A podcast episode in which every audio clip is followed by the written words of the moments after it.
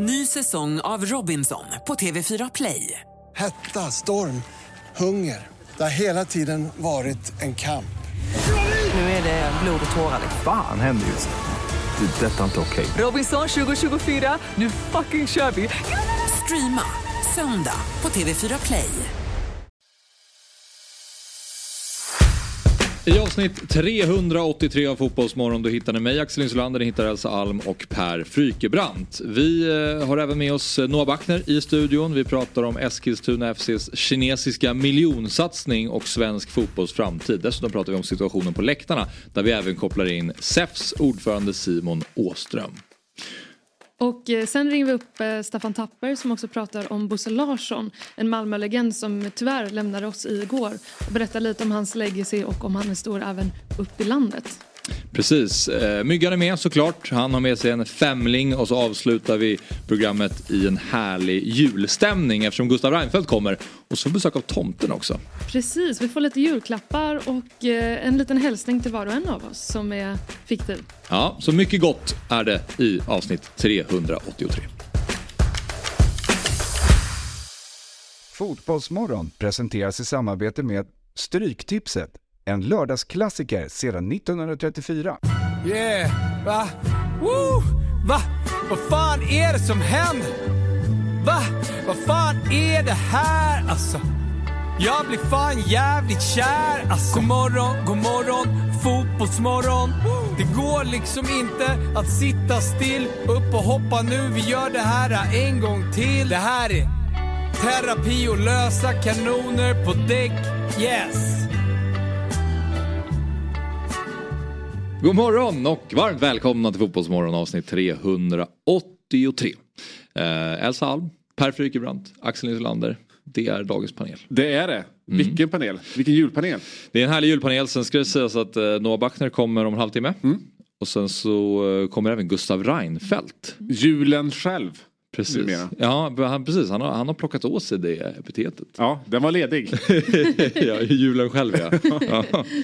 Det är ingen Eh. annan som har liksom tagit ta det här begreppet. Nej, precis. Nej, nu är han liksom, nu är det han som kan julen i Sverige. Men det skulle också kännas som om man ska hyra in en jultomte, alltså betala någon att liksom komma och lussa för en liksom.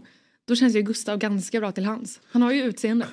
Ja men, eh, ja men verkligen. Eh, Och jag tänker det är ju några som hyr ut sig sådär. att vara tomte. Är du en av dem? Nej, men Du Torsten- skulle kunna Torsten- eh, alltså jag går ju tomte själv. Eh, och det, ja, eh, och det är väldigt få Åh, som vill köpa in den. För jag, jag, Hänger du på jag, oanmält hos folk? Eh, det är inte oanmält men man kan liksom Alltså där i takterna det går. Jag kör lite mer konceptualiserat. Mhm. Eh, alltså säg en tematisk tomte. Så den personen som har varit liksom väldigt aktuell det senaste året. Typ Trumpten var det för några år sedan. Osama bin Laden. Eh, och liksom lite sånt. Eh, så, så, så det hänger på att det inte finns barn i familjen som kan bli rädda. Eh, men, men ofta de här som, som, som hyr ut sig är sådana som man kanske inte skulle hyra in. Liksom typ Torsten Flink kanske känns. Men det skulle vi haft med i Musikhjälpen annars, att Per kommer och lussar hos en oanmäld. Ja, Alltså att du bara liksom går runt och plingar på med den här te- tematiska tomten då. Precis, precis. Ehm, det, det, det skulle jag gärna göra. Ehm, men det, det, det, vi hade andra fina saker med Mm. i, i, i, i, i Musikhjälpen på den dag. Men det jag skulle säga var att Gustav är kanske en form man faktiskt skulle betala för att Mm. ha som tomte i så fall. Absolut. Men det här blir sista fotbollsmorgon för året för er del tror jag va? Mm, Hur känns det? Ehm, 2023. vilket Nu år ska va? vi stänga fotbollsmorgon-året. Ja, Ja. Vi ska göra något eh, avsnitt till. Vi ska köra imorgon och sen så kommer vi göra ett till Just till helgen också. Just det. Mm. Men, Helt okej år men vi, vi är inte nöjda va? Nej, nästa, nej. År, nästa år, då Alltså, jävlar. vi, eh, jag och Elsa har ju, vi har stora planer för 2024. Och verkligen. Okej, Ja. så pass. Ja. Mm. Nej, men ni, har, ni har varit väldigt, väldigt starka under onsdagarna under 2023 men det gläder mig att det finns ytterligare steg att ta alltså. Ja, ja, gud ja. Ja. Gud ja. Och eh, som sagt var, Silverfönstret öppnar ju här nu om, om någon vecka. Så att vi, det gäller att prestera ända vägen in i mål så att vi inte byts ut. Det så att ingen av oss hamnar på free transfer. Precis, det finns steg att ta men det finns också en rädsla. Det är nog mer, alltså jag, att andra upplever att det finns Någon av oss kanske sitter på ett utgående kontrakt. Det, det kan ju vara svettigt. Exakt, exakt. Nej, så det, det, det finns alltid saker att kämpa för. Vi får se, nästa, veck, nästa vecka, nästa år kanske onsdagarna ser helt annorlunda Ja, ut. Annars så ser man ju fram emot försäsongsträningen i, i januari. Den kommer behövas. Just det, precis. säga. Efter några veckors uppehåll. Ni sitter hemma och bara tränar. Ja. Pratar man ju själv. Ja, precis. Det gör jag för framför redan. Ja, precis. Det är inget nytt för dig.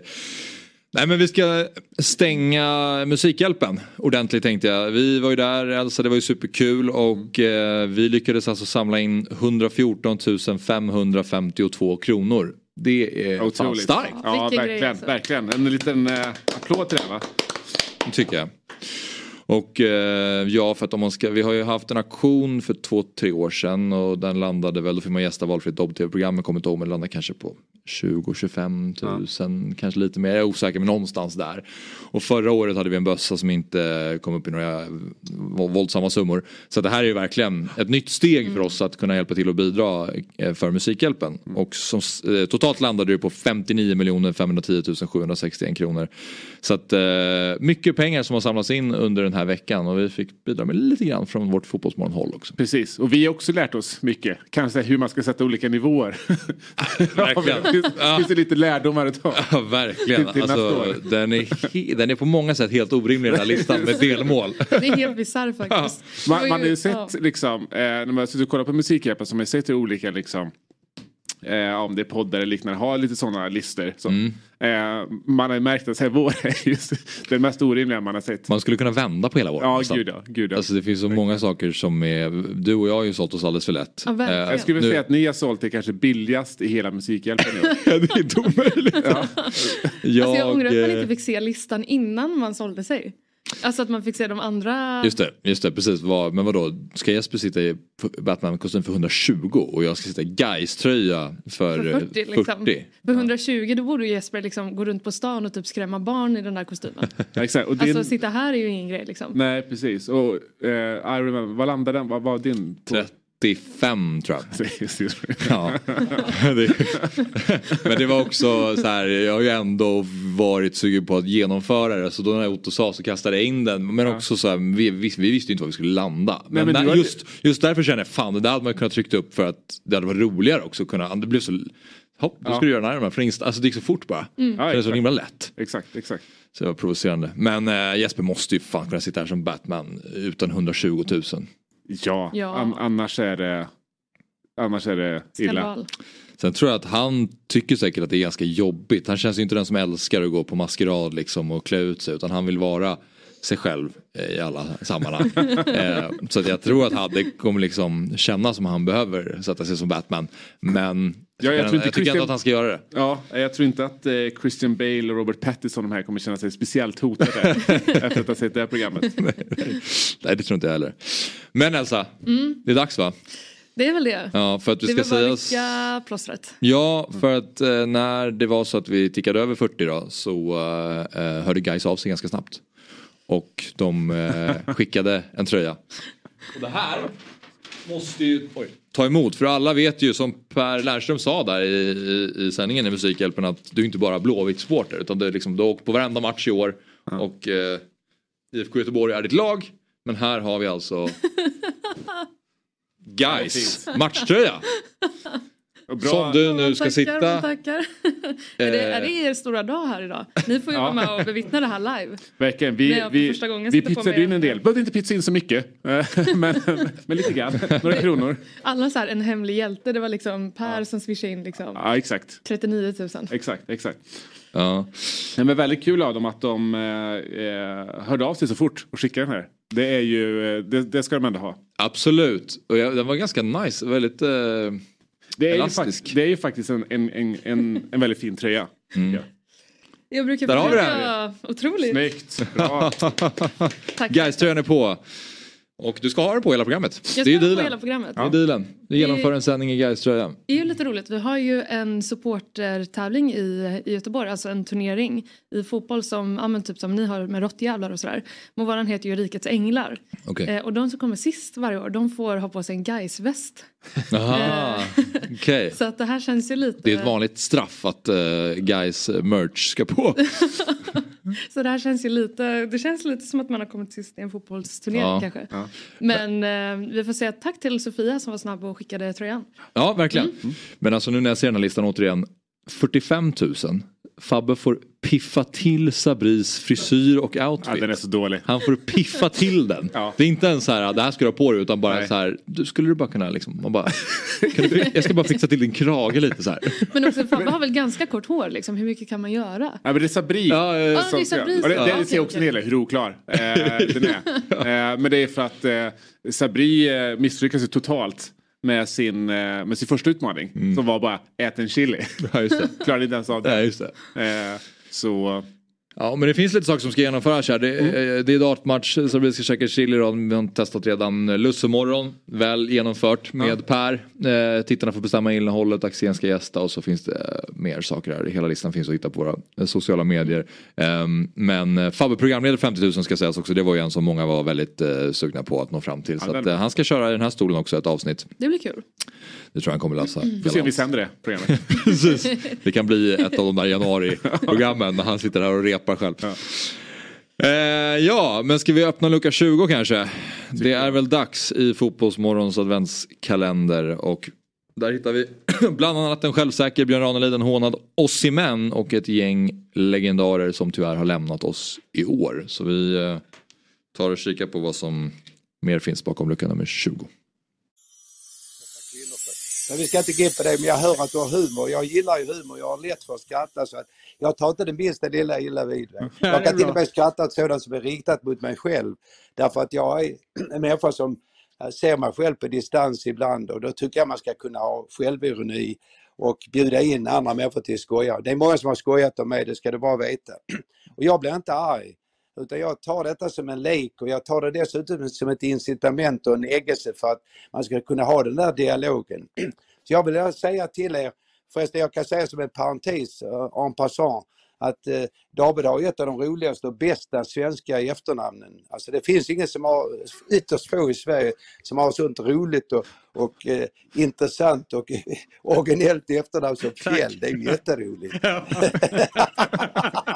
ju jätteroligt. Där kan fotbollsspelarna klättra upp en syrgasmask, ställa sig på toppen och blicka ut över världens eh, landskap med fotboll och alla fotbollsplaner. frågar inte på domaren för att eh, det är in, i en lägre division så blåser man för sånt där. Och inte du. Jo, du har varit ute på Alvaplan och bölat. Nej, nej, nej. Jag sa bara att de... Ja. Jag sa ingenting till Vilka lag tror du kommer att gå upp nu då? Egentligen ska inte något lag gå upp igen. För de, jag tycker Superettan är dåligt. De spelar Ja, men, dålig men nu är fotboll. ju reglerna en, Ja, jag en gång vet, jag sådana. vet, jag vet. Det laget som vinner ska upp. Och det blir Frölunda, Enköping och Öster tror jag. De tre. Vilket lag som ska kvala, eh, det laget får problem. Eh, vi får väl återkomma till Superettan eh, längre fram i tiden. Nu ska vi ägna en liten stund åt det svenska landslaget som ju gjorde en ny, får vi säga, medioker insats i EM-kvalet förra lördagen mot Ungern på Råsunda. Av olika skäl ett helt annat lag och en helt annan taktik i vänskapsmötet med Portugal i onsdags. Och allt det här tillsammans gav en del frågetecken. Ungern på hemmaplan en total missräkning. Bara 1-1 när Zlatan gick på knock. Frågan från matchen, är Zlatan Ibrahimovic och Fredrik Ljungberg framtidens anfallspar eller ett finger till bänkade anfallare?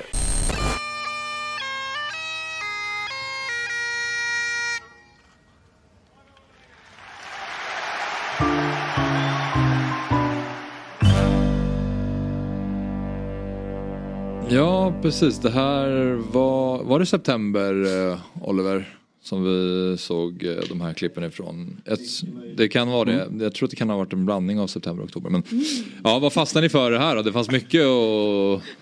Ranelid är ju svår att. Ja, alltså. ja, men Ranelid var en fantastisk upplevelse just eftersom när vi ringde upp honom. Det första han säger är så här. Jag ligger kvar i sängen, jag har precis vaknat. Jag är lite nyvaken så ni får vara beredd på det. Sen pratar han nonstop i 30 minuter. och man, man fick inte en syl i vädret. Eh, det, var, det, det är en otrolig människa. Jag, jag, eh, jag gillar verkligen honom. Jag tycker vi alla ska uppskatta honom. Det finns få av eh, eh, av, av den mannen i, i, i, i Sverige. Okt- oktober var det härifrån. Ja. Ja, det står i oktober. Så det, det, eh, den, den tar jag med mig eh, väldigt mycket också. Och just också, jag tänker, tänker med, med, med oss, Osimhen där och hela liksom, så här TikTok eh, vad vi ska säga. Det var ju lite ny erfarenhet från liksom, toppfotbollen. Att, eh, så vi kanske kommer få se, det här kanske var den första av många av hur liksom klubbar går ut och liksom Mm. såhär, råkar håna spelare i sina Mm. egna sociala medier. Mm. Eh, och nu där och då trodde man ju att det verkligen skulle bli spiken i kistan för liksom, Osimhens tid i, i, i Napoli.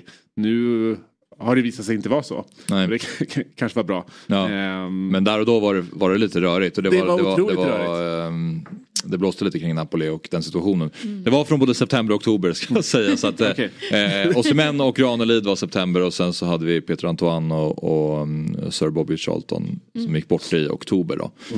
Ehm, men eh, ja, det, vad, vad säger du Elsa?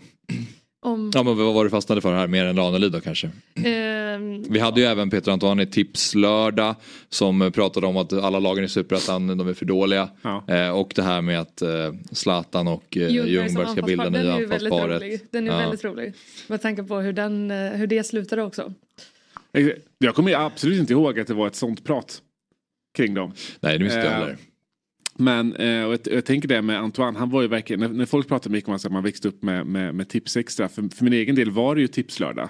Och Mm. då var det liksom Championship, det var Pepe Eng och det var Peter Antoine. Mm. Så han är på något sätt den första liksom, ja, men fotbollsexperten för mig Mm. som jag lärde liksom känna. Mm. Eh, så han var ju, eh, på tal om, på tal om Ranelid, en annan väldigt liksom stor, stor eh, personlighet som han liksom, ja, var ganska egen så, men som man tyckte om väldigt mycket på grund av just det. Ja.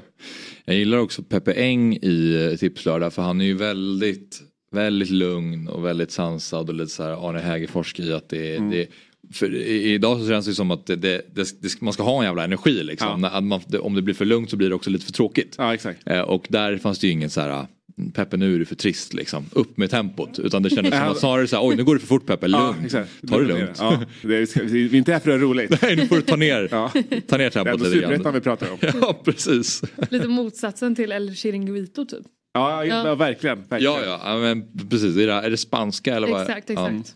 Ja, också apropå rörigt då. Det måste vi ha till nästa Musikhjälpen, att vi gör en remake på ett sånt avsnitt. ja, faktiskt. De är galna. Det, de är verkligen galna. Ja, och sen såg vi Laban läxa upp Thomas Ravelli också. Eh, Ravelli som var lite, han hade inte så mycket att säga till om där. Nej, det, det, var faktiskt, det var faktiskt väldigt roligt, jag kommer ihåg. Eh, det när vi, vi, eh, jag tror vi kikade på den här i Fotbollsmorgon. Okej. Mm. Eh, det, det är en väldigt rolig eh, sekvens. Mm. Ja, eh, där hade vi lucka 20 i alla fall. Och eh, som jag inledde med idag så om en stund så kommer Noah hit. Vi ska prata om eh, den senaste texten som han skrev. Han, han är så aktiv. Eh, Noah, så det ibland känns som att jag hänger liksom inte med vad det är det senaste. Men jag tror att vi har, jag tror att jag har koll på vad det senaste är. Men vi får fråga honom. Ja, exakt, han skulle kunna vara såhär, men jag har skrivit 20 texter däremellan. Men ta den du om du vill. Precis släppt två böcker senaste veckan. Precis. Men eh, vi får väl se. Men eh, jag tänkte att vi skulle eh, prata lite om eh, det senaste nytt fotbollsvärlden då. Och eh, Champions League åttondelar är lottade. De lottades alltså i måndags eh, under dagen. Så det var efter fotbollsmorgon och vi gjorde ju inget fotbollsmorgon igår då. Så att vi har inte pratat om det i fotbollsmorgon. Och då har vi alltså Porto mot Arsenal. Napoli mot Barcelona. PSG mot Real Sociedad. Inter, Atletico Madrid, PSV Eindhoven, Borussia Dortmund, Lazio, Bayern München, FC Köpenhamn, City och så har vi Leipzig mot Real Madrid. Mm. Lite olika takes på det här. Eh, dels så kan man ju hävda att det är, eh, var inte de här eh, riktiga supermatcherna men att det kanske blir eh, rätt härliga kvartsfinaler. Ja, men det är lite så det känns i år för att även gruppspelslottningen var ju lite så tycker jag. Det var ju ganska liksom, favorittyngda grupper förutom då grupp F som var liksom någon form av dödens grupp och som var hela behållningen med, med gruppspelet egentligen. Samma sak blir det ju eh, blir det nu. Det är ju inget liksom ja, det är ingen stor favorit som kommer falla ifrån, eller ja, det kan det fortfarande göra, men det är inte så att det är två stora liksom potentiella semifinalister som, eh, som möter varandra så. Mm. Eh, och för, för nordisk del så är det lite synd att, att Köpenhamn får, får City eh, direkt här. De har ju också ett uppehåll nu. Mm. Eh, det- City-matchen kommer väl bli deras första eh, tävlingsmatch, eller en av de första i alla fall, eftersom de kommer tillbaka från uppehållet. Okej. Mm. Då är det ju inte jätteroligt att ställas direkt mot City. Eh, såklart. Eh, får vi se om Bardghchians är kvar i, Mm. I, i laget. Där. Det ryktas ju en, en, en hel del kring, kring honom nu. Även till Tottenham faktiskt. Ja. Hur hade du känt kring det då? nej men jag, jag, jag gillar ju att ha svenskar eh, till, eh, till Tottenham. Det, det, är inte många som, som gör det för att man känner att det här är mitt lag. Men, mm. men, men, men Tottenham är kanske lite för har lite för stor following för att man ska känna att det här är mitt lilla, lilla egna lag. Eh, däremot tycker jag väl att så här, jag tror inte det är rätt steg för honom. Eh, han ska spela vecka ut och vecka in. Eh, vilket han inte riktigt heller får i, i Köpenhamn, i alla fall inte i Champions League. Så att, eh, när man kollar på Hugo Larsson så känner man sig att det är ett sånt steg han borde ta snarare. Mm. Ja, Bundesliga hade känts kul. Precis, precis. Eh, men det är, det är väl inte Atletico Madrid som, eh, som liksom framstår som den, eh, tillsammans med Napoli och Barcelona, som de två roligaste eh, åttondelsfinalerna eh, här. Mm. Mm. Eh, eh, det är väl lite tråkigt att liksom säga Bayern och City får de två drömlottningarna. Mm. Eh, ja, Lazio skrämmer ju inte. Lazio skrämmer verkligen inte någon. Det är väl alltså faktiskt, frågan är om inte Lazio är den som alla vill ha snarare än Köpenhamn. Som har ja, ut. Mm. Kanske och det är ju lätt att tänka typ PSV Eindhoven men de är ju faktiskt råstarka. Just ja, ja. nu med att de har vunnit samtliga matcher i ligan. 16-0-0 i i eh, ligan eh, och eh, gjort hur mycket mål som helst. Så att de kommer ju plocka hem den här holländska ligan av bara farten. Ja. Så att det kan bli en, den matchen kan ju bli en av de mest spännande. PSV mot Dortmund. Absolut. Den känns jättejämn på förhand. Verkligen, verkligen. Sen är det väl om man ska liksom försöka gissa någon skräll här då. Mm. Är det Leipzig som kan stå för den? Gud vad tråkigt det känns. Ja det är, det, det är alltså, inte den roligaste skrällen. Eh, det håller jag med om. Eh. Någonting i mig säger lite Porto också. Porto är ju mm. ett, det är så här, man, ja. man, man, kan aldrig riktigt räkna bort Porto. Nej och de var ju eh, inte långt ifrån att vinna sin grupp. Eh, går ju inte liksom eh, superstarkt kanske i portugisiska ligan så men i Champions mm. League har de ju definitivt gjort sitt så att eh, det, det, det, kan de nog göra. Arsenal behöver i alla fall vara eh, på topp för, för, för att sluta dem där. Mm. Eh, jag tänker med, med Leipzig, de har ju de, de, de, de de har också sett, sett väldigt bra ut här tycker jag. Så det, det, den ska bli, det ska bli intressant för det. Men då får de göra det utan Foppa. Det, det, det får Såg de göra. hans Guard of Honor i, i helgen? Nej. Jo men uh, han fick ju gå bärandes, uh, eller bärandes på en Red Bull. Uh, och sen så fick han en, liksom, den här tjuren i en, liksom, okay. en staty. och det blir också lite tråkigt när han lämnar för ett Red Bull-lag till ett annat i New York. Ja, men vadå, han gick in med en Red Bull i handen? Mm. Alltså bara en, ja. en Red Bull-burk? Ja. Det är ju skitmärkligt. Alltså det är ju, så stod liksom alla vid sidan och så var det liksom, ja men en video när han går liksom och så bärandes med Red Bull. Och då vet man ju också att det finns liksom regler emot att de inte får dricka energidryck. Så det är, är så här, ja. Okej. Okay. Alltså just på grund av så prestation och sånt så de får ju själva inte dricka Red Bull. Liksom. Ah. Eh, vilket men gör det ännu mer märkligt att han man... går med Red Bull burk ja, in, liksom. Men man såg i alla fall inte om han drack någonting. Han gick mest och bar på den för mm, Nej, det hade varit kul själv. å andra sidan om han ja. Knäppte den. Och... och han hade liksom blivit avstängd då i sin sista. Ja. det känns med tysk fotboll, det är mycket, mycket drycker inne på plan hela tiden som de egentligen inte dricker. Det är mycket öl också liksom, i samband med, med, med, med ligasegrar och sådär. Eh, men det är, nej, den, den där övergången, man, man har inte svårt att se framför sig hur de två klubbarna kommer överens. Ja. Eh, om den här övergången. Om övergångssummor och, Men det, och också lämna för Red Bull Arena till Red Bull Arena. Ja exakt, exakt. Men det är ju alltså det är ett jäkla kontrakt han får i, i, i New York. Där. Och, och också typ så här, alltså jag fattar ju att bo i New York och spela fotboll. Förmodligen med ganska lite press alltså, och mm. ganska bra lön. Alltså så här, ja. Det är väl jätte jättekul för honom liksom. Men ja. det är ju en ganska tråkig liksom, fotbollskarriär sett till liksom vad, ja men dels hur bra han har varit tycker jag men också typ, ja men vilka lag han kanske hade kunnat gå till. Mm. Eh, med liksom historien, kultur och sådär. Att man ändå har liksom Red Bull-lagen, det, det känns inte jättekul. Jo, han har fått en del kritik för sin karriär i stort för att den har varit trist liksom. Men eh, just som du säger, det där, det, är också en ganska, jag kan tänka mig ganska skön eh, karriär. Att han har varit i det här uppstartade Leipzig där är, han får hur mycket pengar som helst och mm. de har gått bra hela tiden i stort sett. Och han har varit väldigt omtyckt av supportrarna. Och sen De så få ska han... som finns ska väl ändå sägas. Ja precis, ja. precis. och sen så åker han bara, så ska han avsluta New York och bo där och tjäna mm. hur mycket pengar som helst.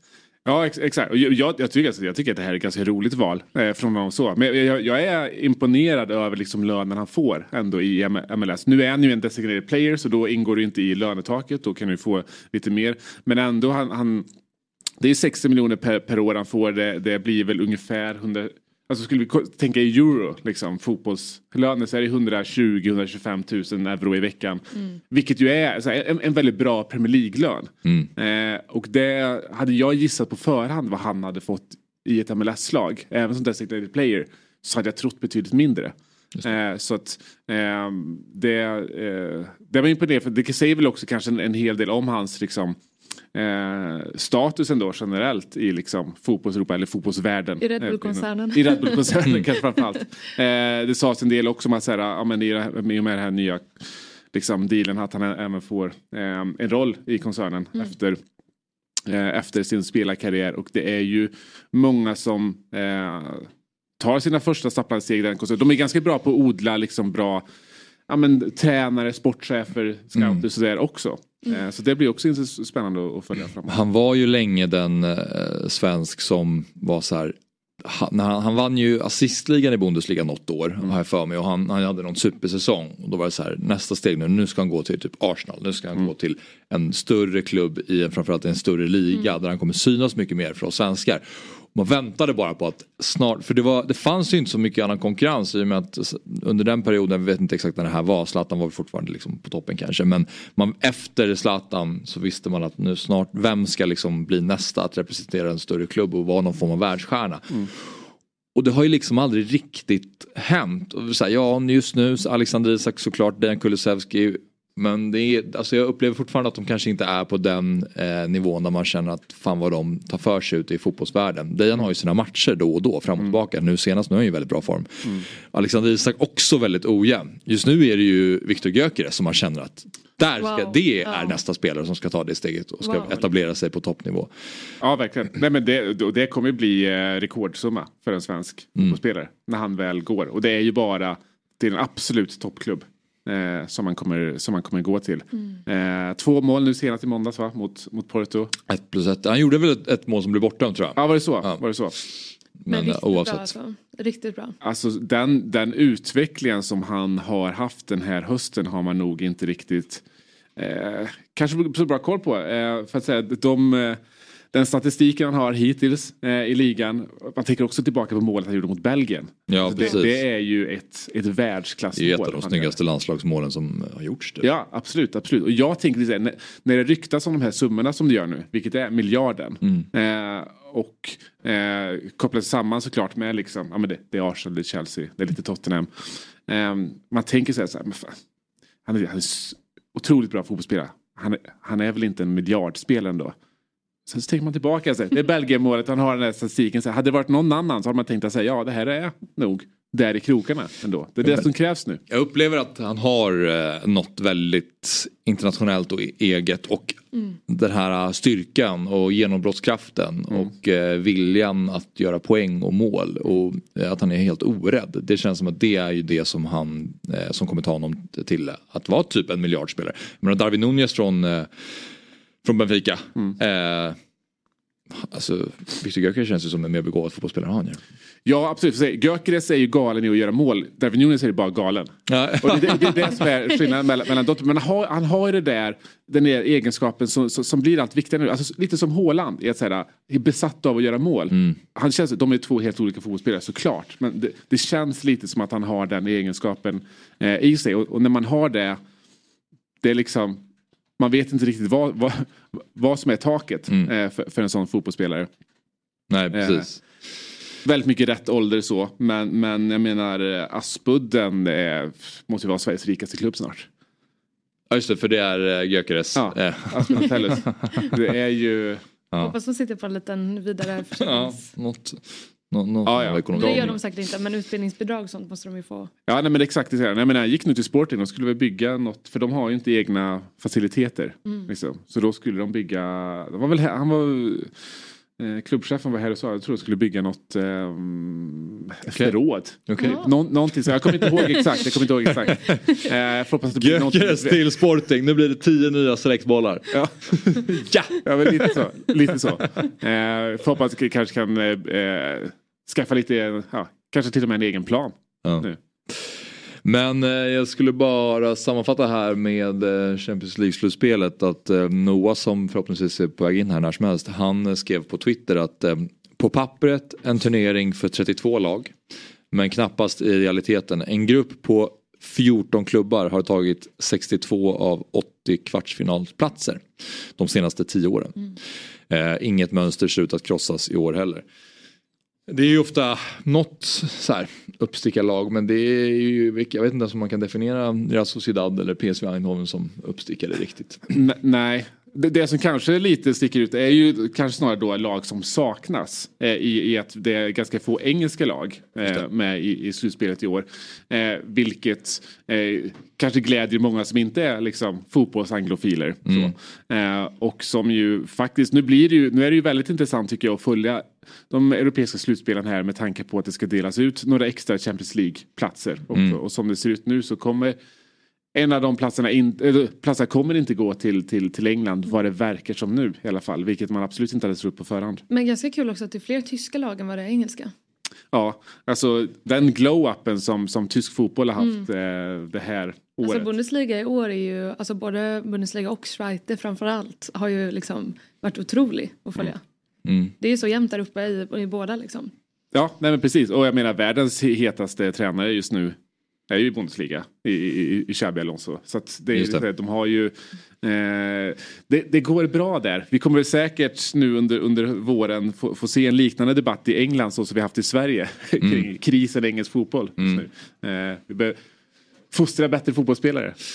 Men jag, eh, när, jag, när jag kollade på eh, PSV också så såg jag att det är Peter Bosch då som tränar dem som ju har varit i Dortmund också. Så där finns det den kopplingen också. Så nu har han tagit eh, liksom, fotbollen i Dortmund och han har väl varit i flera klubbar än så. Men eh, till eh, väldigt framgångsrikt i, i PSV då. Det här är Fotbollsmorgon.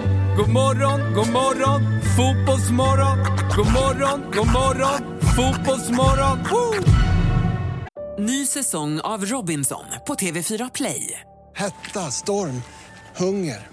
Det har hela tiden varit en kamp. Nu är det blod och tårar. Fan händer just nu. Det. är Detta är inte okej. Robinson 2024, nu fucking kör vi! Streama söndag på TV4 Play. Ett poddtips från Podplay.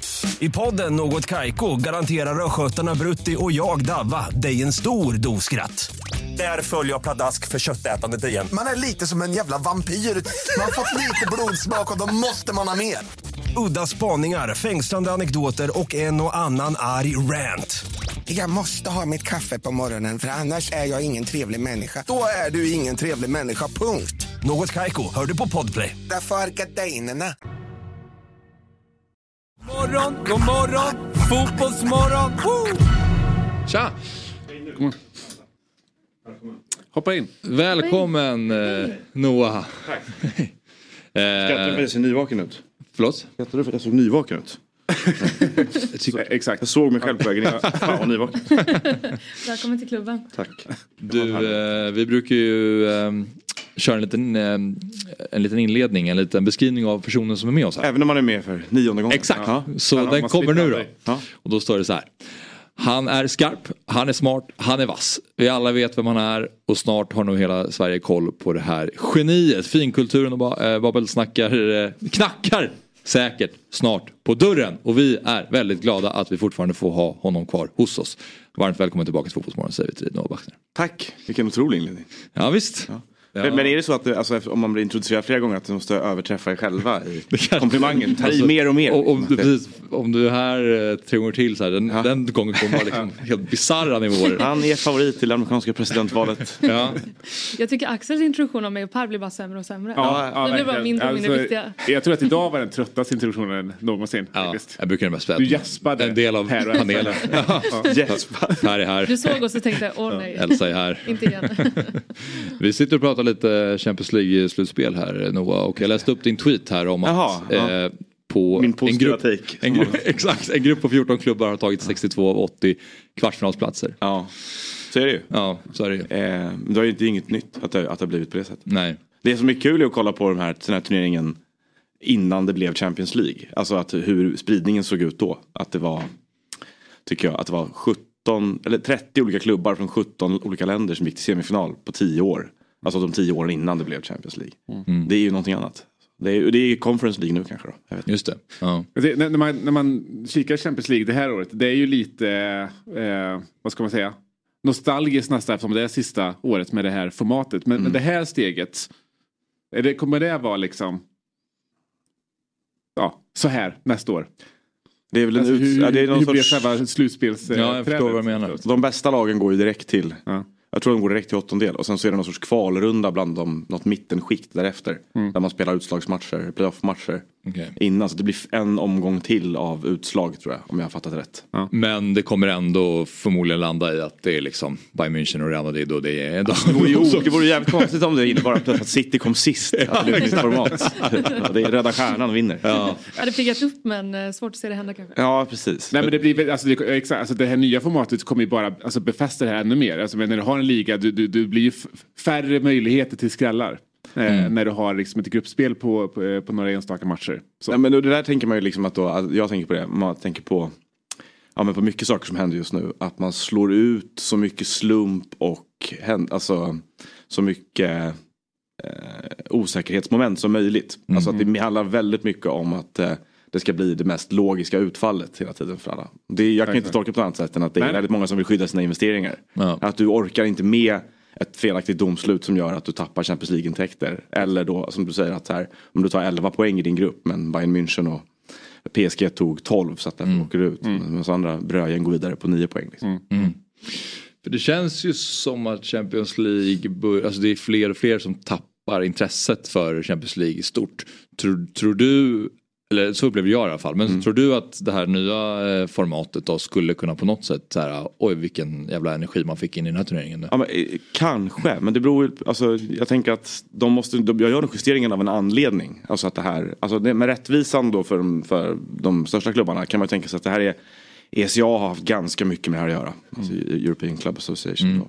Men eh, när det gäller intresset så är jag osäker på det därför att det låga intresset har väl framförallt gällt gruppspelet. Och här blir det väl ännu fler matcher, där det blir ännu, känns som att det blir ännu fler matcher där det liksom är eh, ord som är ointressanta för den stora publiken. Alltså att det, det kommer finnas eh, en bulk matcher av lag som inte attraherar flest tv-tittare. Så jag är inte säker på det. Men, men jag vet inte. Det varit roligt att bara göra, för det, det, det är ju de där trötta matcherna som, eller gruppspelsmatcherna som är lite sega. Om man skulle göra enorm slutspelsträd bara. Så direkt när man, det är inget gruppspel utan man går in i liksom 128-delsfinal eller någonting. I utslag direkt. Ja exakt, så måste liksom, ja men då finns det ju apropå osäkerhetsmomentet, City måste vinna en jävla massa matcher. Så Ja. det finns många chanser för dem att fucka upp det. Men då... Ja det hade ju varit, som tittare hade jag tyckt det var roligast.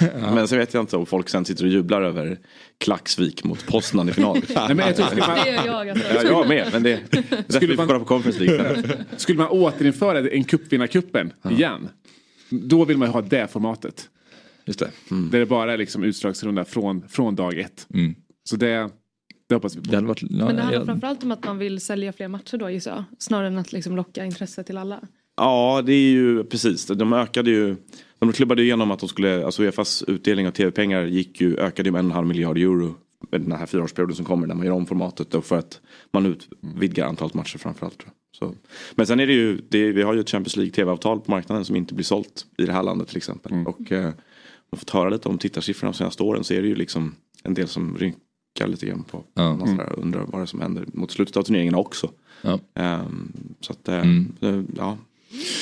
Men eh, jag tänkte vi ska prata om något annat eh, och det är reportage som du har gjort nyligen i Expressen då eh, om Eskilstuna FC. Eh, Mm. Jag eh, sa det innan att så här, jag känner, det känns som att du, du har så mycket saker för dig. Så jag blir orolig att det här är kanske liksom gammalt. Att du har gjort massa annat emellan. Men eh, det känns som att det är relativt färskt va? Ja, det, var, det är absolut färskt. Ja. Bra. Men berätta lite själv om, om det här reportaget. Då. Eh, nej, det var jag framförallt och en kollega som härade till i våras när Eskilstuna FC plötsligt då aviserade division 3-klubb i Eskilstuna ska sägas ha grundades 2013, avancerat ganska snabbt genom seriesystemet. Berättade att de hade skrivit under ett sponsoravtal värt, vad det hette då i Eskilstuna-Kuriren i alla fall, flera miljoner. Och bakom avtalet låg ett kinesiskt, en kinesisk tillverkare av separatorfilm till batterier. Som heter Senior Material. Eh, och då, ja, ofta när det är sådär, när ett företag plötsligt vill vräka in pengar, säger sig vilja vräka in pengar i lägre divisioner i Sverige så brukar jag ha för vana att försöka följa vad som händer lite grann. Ja. Sen titta på dem hela året, eller inte titta på matcherna men följt vad som har hänt hela året. Och de eh, började rätt bra och sen värvade de Kennedy Igbananike på sommaren men det var liksom ingen jättesatsning på det sättet som man kanske hade föreställt sig. Eh, och sen så fick, fick de problem på hösten för de spelade med en spelare som inte var rätt registrerad och åkte ur division 3. Eh, men eh, då ville vi ta det där i mål och berätta lite vad som hände. För att det var liksom en, det är, det är en jättenyhet att, liksom ett, menar, att ett kinesiskt miljardbolag vill, har som målsättning att vara i allsvenskan 2029. Alltså, det är ingenting som hindrar dem från att sponsra sönder det här, Nej. hela föreningen då. eh, Och, och ta upp dem hela vägen. Vi har ju haft liknande exempel i svensk fotboll på små föreningar som har gjort. Men så blev det ju inte. Så då började man fundera över motiven mer sådär. Vad är det som gör att kinesiska företag säger sig vilja satsa på, på, på lokalfotbollen i Eskilstuna och sådär. Mm. Så då reportaget vidgade sig ganska mycket till att undersöka överlappningen. Att det finns ett stort investeringsbehov i eh, små breddföreningar i Sverige eller små fotbollsklubbar, fotbollen generellt. Mm. Eh, och det finns ett stort investeringsbehov kanske då i, i städer som Eskilstuna. Och då funderar man inte kanske jättemånga gånger alltid på det som FOI och Säpo varnar för med kinesiska företag. Nej men precis. Eh, men för då, då, då var besökte den här eh, fabriken då i Mm. Eskilstuna. Berätta bara lite om den upplevelsen också. eh, När Nej, det var mycket där. självreflektion ett tag där. Alltså, är jag, vad, vad håller jag på med? För när jag stod i den här lufttryckstvätten som jag var tvungen att gå igenom för att komma in i deras tillverkningsdel. Ehm, så var det väldigt mycket sådär, är det här ett fotbollsreportage eller vad är det jag gör för någonting nu? Men eh, nej, det blev, det blev väl alla förhoppningsvis det i alla fall till slut. Eh, nej, nej, men de företaget, de svarade ju på frågorna liksom tycker jag. Det, är ju, det finns nog många, eh, ska man säga, många företag som är kinesiska ägda som skulle tackat nej till att bli intervjuade om att de är ägda av Kina. Eh, eh, så, så jag tyckte det var intressant. Det var, det var intressant på många sätt. Även inte saker som inte hade med fotboll att göra. Nej, men verkligen. Alltså, för Sverige står ju lite grann inför en ny, liksom, vad ska vi kalla det, nybyggarera potentiellt. I alla fall, med allting som, som händer. Det, det ska göras, ni ska säga, det är nya batterifabriker, det är liksom gruvor, det är eh, ny, ny form av stål som kommer att kräva att så här, ja, men, samhällen byggs upp på nytt igen. Lite grann. Eh, och att då, det finns ju för de företagen som behöver rekrytera. Jag menar vi ser ju väldigt mycket hur, hur man i Skellefteå har svårt att få liksom, med tillräckligt mycket folk att flytta dit nu för det, det som behövs. Det finns ett egenvärde för de här företagen att säga, öka attraktionskraften för de här städerna eller, eller orterna och där, det fyller ju idrotten Alltså, egentligen en ganska viktig funktion. Lite på samma sätt som det gjorde förr i tiden i Sverige med det gamla brukssamhället. Att det var liksom så här, bruket som hjälpte till att bygga upp samhället för att eh, få, få, eh, få människor att flytta dit och stanna kvar och så vidare. Och, så det här är så här, det här exemplet kanske inte är jättenytt men, men det blir ju ändå så här det här öppnar upp för att det kommer bli, det här som du rapporterar om det här kommer bli vanligare. Fast det är ryssar och kineser Ja, precis. det. Och, det, och det är väl det, men det ekade så himla likt om man tittar på vad kommunstyrelsen i Eskilstuna hade sagt om den här etableringen då och hur liksom de var ganska obenägna att diskutera just det här som Säpo och FOI säger väldigt tydligt. Liksom, att eh, det finns de här, de här riskerna kopplade till kinesiskt för, företagande Ja, i Sverige. bara, förlåt, men bara, bara utveckla. Vad är det för Nej, risker? Liksom, ja, men de- du säger lite olika saker. FOI Ja. har tittat mycket på kinesiska investeringar och, och diskuterar utbredningen av dem. Och, eh, som jag intervjuade Oskar Almén som är forskare där då säger att det finns ju en uppenbar risk att låta sig sammanflätas väldigt tätt med pengar från auktoritära regimer. För att de ett kan byta spår väldigt snabbt. Två, eh, det kan eh, finnas geopolitiska spänningar likt den med Ryssland. Då, som gör att eh, Sverige plötsligt politiskt känner sig nödgade att utfärda sanktioner. Och jag menar Kinas eh, hotbild mot Taiwan är ju inte speciellt hemlighållen vid det här laget. Och då kan man ju fundera över Northvolts största leverantörer i Sverige ska plötsligt vara kinesiska ägda. Vad kommer hända med Northvolts logistikkedja? Eh, vad kommer hända med samhällsbygget i i ja, Eskilstuna var det lite mindre insats än vad det har varit till exempel i, utanför Timrå där och i Torsboda som det har skrivits mycket mer om. Där. Det är li, väldigt liknande. Där säger också kommunstyrelsens ordförande. Det här är samhällsbygge deluxe. Och det låter jättebra tills då det eventuellt sätts stopp. Liksom. För att man då känner att man har eventuella skyldigheter gentemot Kina om man skapar ett sånt samarbete. Ja, och det, så det är ju inte bara där. Västkusten har ju samma, mycket diskussioner på samma sätt runt Göteborgsområdet med, med de som äger Volvo Cars nu som också är ett kinesiskt företag. Att, det, att Sverige har, får ju liksom minskat utrymme diplomatiskt om, om det är så att... eh, Och hade det varit samma situation med Ryssland, när Ryssland anföll så hade det varit en ännu större fråga tror jag. Och det är väldigt vanligt också alltså, att eh, Kina köper upp ganska mycket infrastruktur också, inte bara investerar liksom, i olika typer av företag utan, sådär, utan att man även äger infrastrukturen. Exempelvis äger man ju Arlanda Express, MTR Mm. och ser till liksom, att eh, ifall det är så att man skulle om man går ut i krig eller liknande så äger de ju vitala delar av liksom, det svenska systemet men även det europeiska. Och det är ju ganska allvarligt ifall någonting ja, men, sånt skulle inträffa. Jag tycker det är intressant för England, England har de ju kommit lite längre med det här i och med att London och engelsk fotboll var mycket närmare, mycket tätare sammanflätad, mycket mer finansierad av ryska pengar än vad vi hade exempel på i Sverige. Ehm, och där har de ju släppt rapporter nu som jag tog upp i den här texten också liksom på, på vad som egentligen har hänt i Manchester och Newcastle i samband med Abu Dhabi-gruppen och, och Saudiarabien där. Att man satsar stenhårt på att de ska jag menar staten har inte råd och det är väl lite samma sak i Sverige. Pengarna finns inte riktigt tillgängliga för mindre städer som har haft många år av liksom avfolkning och nedläggningar och nedskärningar och då, Mm. då svåra, lite arbetstillfällen, svårt att attrahera människor att flytta dit. och Sådär. Mm. Så lite samma sak här, två regioner som har känt sig otroligt eftersatta där de här eh, utländska investerarna säger att vet ni vad, vi satsar på er. Mm. Eh, och det är inte så lätt kanske då för politiken heller. nej att säga att nej, de ska inte heller satsa, ingen ska satsa på er. Utan det är ju tvärtom så finns det ju väldigt mycket påhejande från både lokalpolitiker och sådär och andra. Men, eh, ja, men det är väl långsiktigheten i det som är svårt, Mm. svårt att säga här nu hur det, hur det kommer gå. Men det, de, de här investeringarna vi ser, det, det innebär ju liksom, som du säger, lika mycket risker som möjligheter för de här samhällen. Men här har vi ju liksom en enorm gatekeeper i liksom den svenska 51%-regeln. Ja, det är ju det. För här, i England så har de ju använt fotbollen just som det här medlet då, att vi vill bygga hela samhället, även fotbollsklubben. Mm. Ja, nej, nej men precis. För att säga, eh, ja, hade vi inte haft det, ja men då hade man kanske gått in och så hade man köpt den här lilla klubben. Och så hade man sen bara dragit när det blivit ett potentiellt handelskrig. Eh, eller när det hade utvecklats mer. Här är man ganska skyddad i att säga, ah, okej, okay, den kommer in och, och, och, och, och liksom boosta med pengar. Men det är i form av ett sponsoravtal. Så, så drar ni så liksom, det påverkar inte klubbens Ja, Det kommer påverka om man har ett långsiktigt sponsoravtal som man inte kan leva upp till såklart. Eh, Men, men det skyddar ju ändå liksom, det svenska föreningslivet på något sätt som, som andra länder liksom kanske inte riktigt har i den här liksom, nya Mm. eran. Ja, nej. Den är inte helt fel alla gånger. Nej, den, den, den, har, den har sina poänger. Men så den här satsningen på Eskilstuna FC då. Mm. Eh, vad innebär det? För det var så här, ja, de ska ju få in miljonbelopp men sen så landar det i mm, inte alls så mycket pengar. Eller var, var, var står det här samarbetet någonstans? Eh, nej, det var, ju- jag tror att de specificerade det närmare mellan 50 och 100 000 någonstans, närmare 50. Eh, att de hade fått in det förra året. Eh, och, nej, det, var, det var ju lite intressant att höra då, ordföranden för den här division 3-klubben sa att den här nyheten om miljonbeloppet blev ju liksom ett problem för att eh, spelare de var i kontakt med hade enorma löneanspråk helt plötsligt och trodde liksom att här är det, här satsas det. Eh, nej, de åkte ner i division 4 och han var väldigt krass. Alltså, vi håller på och försöker dra ner alla bort våra kostnader. Vi spelar division 4 fotboll i år. eh, men, men både de och företaget var väl att det här var inte över. Liksom, eh, men sen så utfästelserna från början handlade ju liksom om träningsläger i Kina. Det ska komma kinesiska spelare. Och, eh, det var väl lite det. att de backade nu från det här. Men där och då i våras var det ingen som sa att hej det här rubriken om miljoner stämmer inte.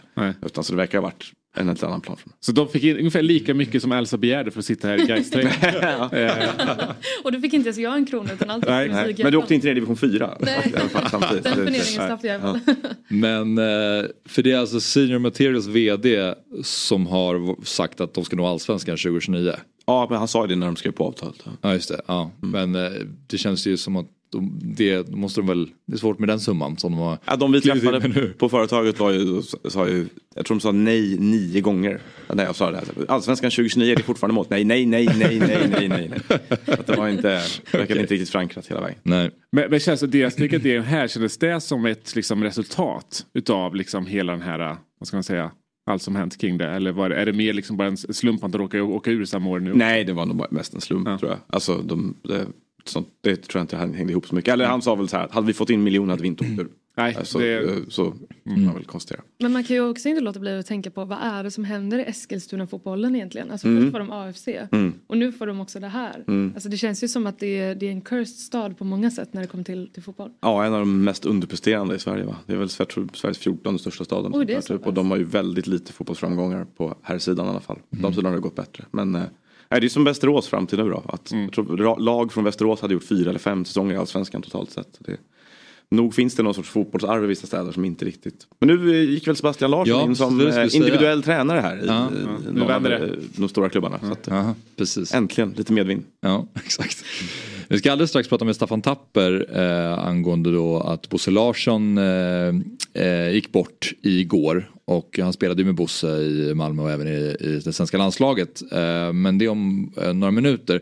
Jag tänkte att vi också skulle prata lite eh, svensk fotbolls framtid Noah. Mm. Och eh, du eh, skickade ut en tweet med eh, den skandinaviska fotbollsveckan i fyra bilder. Eh, och det är ju den ständiga diskussionen mellan, mellan Sverige och Norge då. Och det är väl, här var väl någonstans för att visa på att eh, Norge väljer att prioritera fotbollen och sporten på ett annat sätt än vad Sverige gör. Eller hur skulle du beskriva det? Ja, eller i alla fall att det på något sätt vaskas fram pengar till fotbollen. Ja, om det så är då att eh, deras eh, damliga får en ny huvudpartner som går in med mycket pengar och har funnits där vid deras sida länge. Mm. Medan det i Sverige verkar vara oerhört det här som min kollega Wendel Ögren på Expressen skrev om då att det dyker inte upp något bra avtal för dem eh, Nej. på, med damallsvenskan.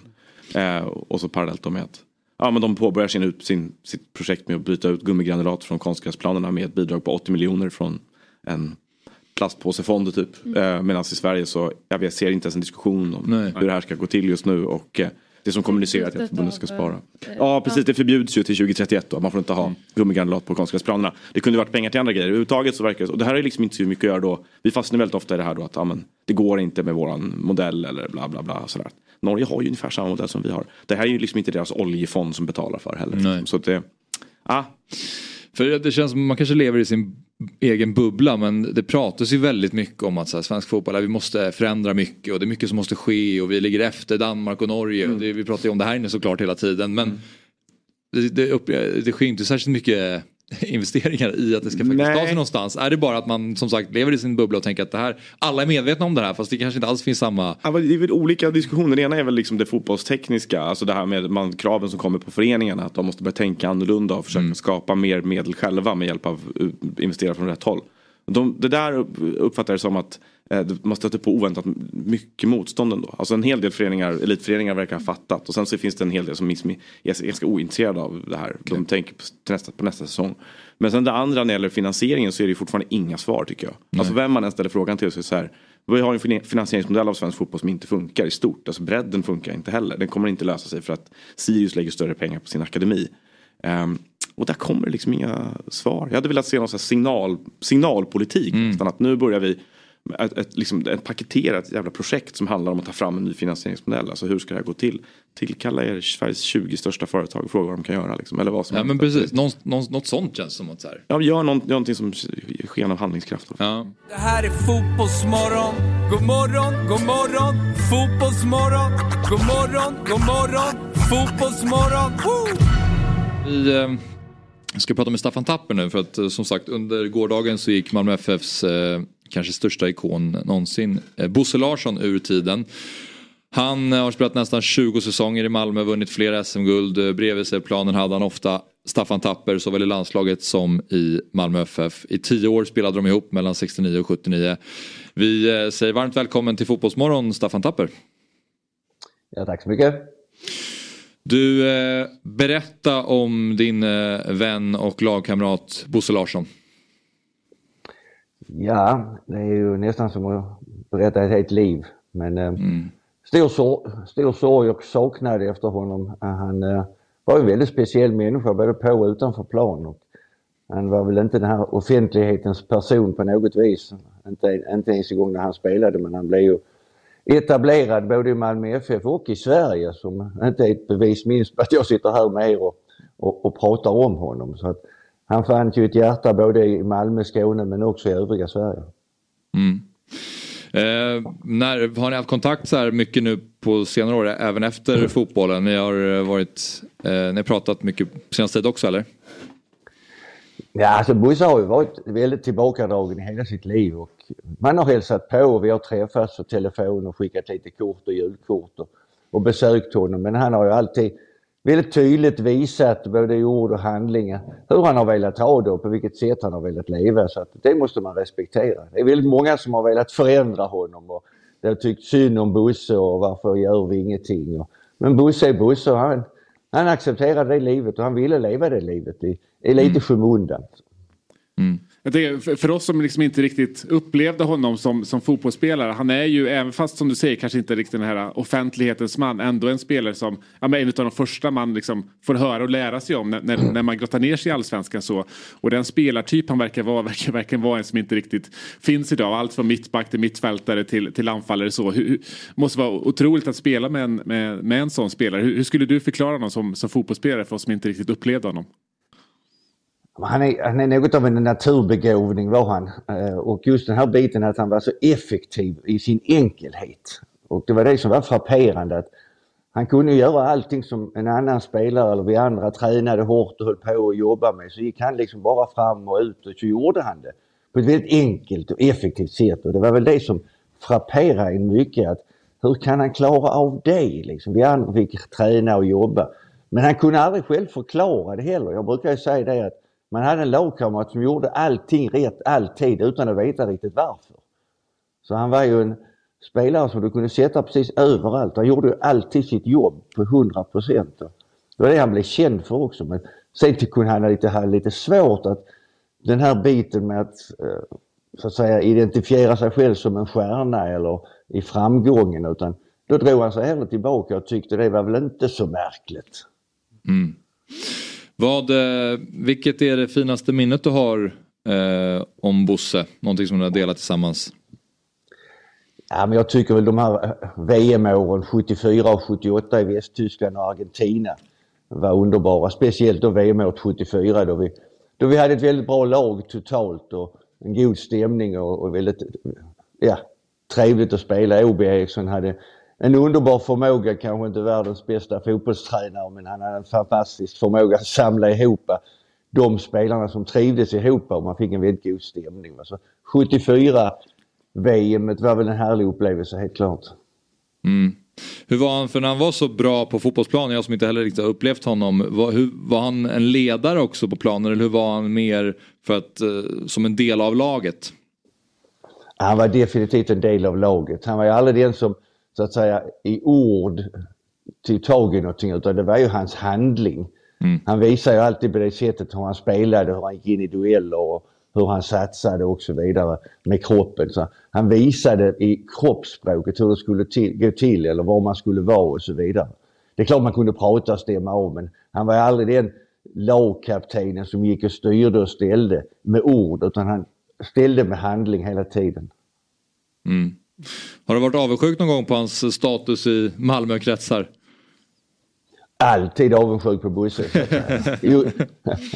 Alltid avundsjuk på hans, hans enkelhet. Just den här biten jag säger, man tyckte liksom att hur gör han det så lätt? Jag menar, han har, vi har ju namn i svensk fotboll här som, som Zlatan, som den spektakulära bicykletas och lobbar och allt det här. Och Bosse är precis tvärtom. Han är ju den effektive, nästan smått tråkig, effektiv spelare så att säga. Men ändå som alla vill ha, ha hos sig, ha med sig. Och jag menar när man spelar med Bosse då, då visste vad man fick. Mm. Ja, jag har förstått att han kunde spela på väldigt många olika positioner. Men var tyckte du att han var vassat då, Staffan? Ja, jag kan inte välja någon av dem. Alltså, det underbara med honom och som tränarna hade honom, det var att när, när det uppstod lite problem eller, eller möjligheter så var det bara att sätta Bosse på en plats där han kunde vara med i spelet och styra och ställa. Så att det är som jag sa, att ha med Bosse, då, då var man ju närmare en seger hela tiden. Mm. Hur tycker du att han ska hedras eh, nu då efter att han har eh, gått ur tiden? Är det en eh, staty eller ska man eh, döpa om eh, Malmös arena? Ja, jag tycker det är, för i alla fall för mig själv, alldeles för tidigt att ta, ta några tankar i de bitarna. Mm. Jag vet att, att hela Malmö och hela jag tror även fotbollssverige sörjer Bosse och det, det gläder mig väldigt för det, det är väldigt svårt för ibland för oss skåningar att bli etablerade uppåt land, det är helt klart. Eh, men Bosse tror jag, eller inte tror jag, jag är helt övertygad om att hos er och hos många, många uppåt landet också har ett väldigt starkt och positivt namn i fotbollen. Vilket är fantastiskt tycker jag, att, att, att han kunde bli, slå igenom på det viset helt och hållet. Mm. Och så ska vi inte glömma hur stor han har varit i Tyskland och är fortfarande i Tyskland, i Stuttgart. Det var också någonting som han han hade ju svårt med den här att man berömde honom eller sa att han hade varit bra. Det, det förstod han inte riktigt. Nej. Ja, vi eh, beklagar sorgen Staffan och eh, tack för att du tog dig tid att prata med oss den här morgonen. Ja, tack själv. Ha det bra. Hej. Detsamma. Ha det bra. Otroligt härligt med den här skånska grejen med uppåtland. Ja, ja. Jag pratar om västernasörer på det sättet. Ja, precis. Otroligt charmigt. Ja, Um, Jag hade en, eh, jag har inte sett Bosse spela särskilt mycket men jag hade så här kortlek med massa gamla fotbollsspelare som jag vet inte, jag vet inte hur populär den var men då var ju Bosse en av dem och ganska högt liksom om han var en eh, kung eller alltså så här högt upp i kortleken så att säga. För jag Ja. tror Essen var väl så här Grenoli och typ Nacka. Ja. Eh, men, och då förstod jag hela tiden att okay, han, det här är en bra fotbollsspelare. Ja, han var riktigt bra. Han var inte en medieprodukt. Nej, jag, men jag, precis. Men det var, det var liksom det jag hade att gå på. Exakt, och det var väl var det Edström som just eh, jämförde honom med, med, med Grenoli igår när han fick lite frågan kring att säga när det gäller så Sveriges bästa eh, spelare genom tiderna, så här, ja, av alla de man pratar om, ja men du kan ju inte ha elva av dem på plan. Hade du haft elva Bosse Larsson på plan så hade det fortfarande gått bra. Mm. Liksom. Äh, ännu bättre än, än vad det gjorde. Så det, det säger väl en hel del om honom som, som fotbollsspelare. Jag kan tänka mig om han, är- om han i och med att han verkar ha varit en så tillbakadragen person och oförmögen att ta emot beröm och andra grejer sådär. Det bidrar också ofta till hur mycket man förstärker hur bra man är själv. Alltså du har ju haft spelare i Sverige som har varit väldigt bra på att sprida beröm om sig själva eller varit och mer utåtagerande som kanske har lyckats nå någon sorts högre ställning i det allmänna medvetandet. Sådär. Att jag, min upplevelse av honom har ofta varit att de som verkligen såg honom kan intyga hur jävla bra han var även om det inte fanns samma bass runt honom som alla Nej. andra. Liksom. Nej. Vi ska ta en kort paus och eh, när vi är tillbaka då ska vi prata med Simon Åström som är ordförande i Svensk Elitfotboll och prata om det här eh, läktarproblemsmötet som de hade med regeringen förra veckan. Så vi är alldeles strax tillbaka. Det här är fotbollsmorgon. God morgon, god morgon. Fotbollsmorgon. God morgon, god morgon. Fotbollsmorgon. Woo! Hallå där! Fabian Ahlstrand från Dobb här. Jag vill tipsa om att 08 Fotboll är tillbaka som podcast helt fritt där poddar finns. Vi spelar in ett nytt avsnitt varje tisdag där vi går igenom det senaste som hänt i AIK, Hammarby och Djurgården. Så, när du lyssnat klart på Fotbollsmorgon och vill höra mer om Stockholmsfotbollen så finns 08 Fotboll med nytt avsnitt varje tisdag. 08 Fotboll finns fritt där poddar finns. morgon, god morgon. Fotbollsmorgon. Woo!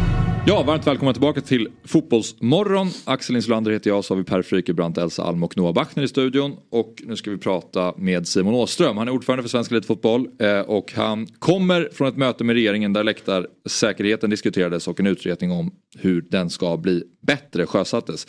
Och så här sa socialminister Jakob Forssmed om initiativet att vi kan inte ha en till säsong som den vi hade.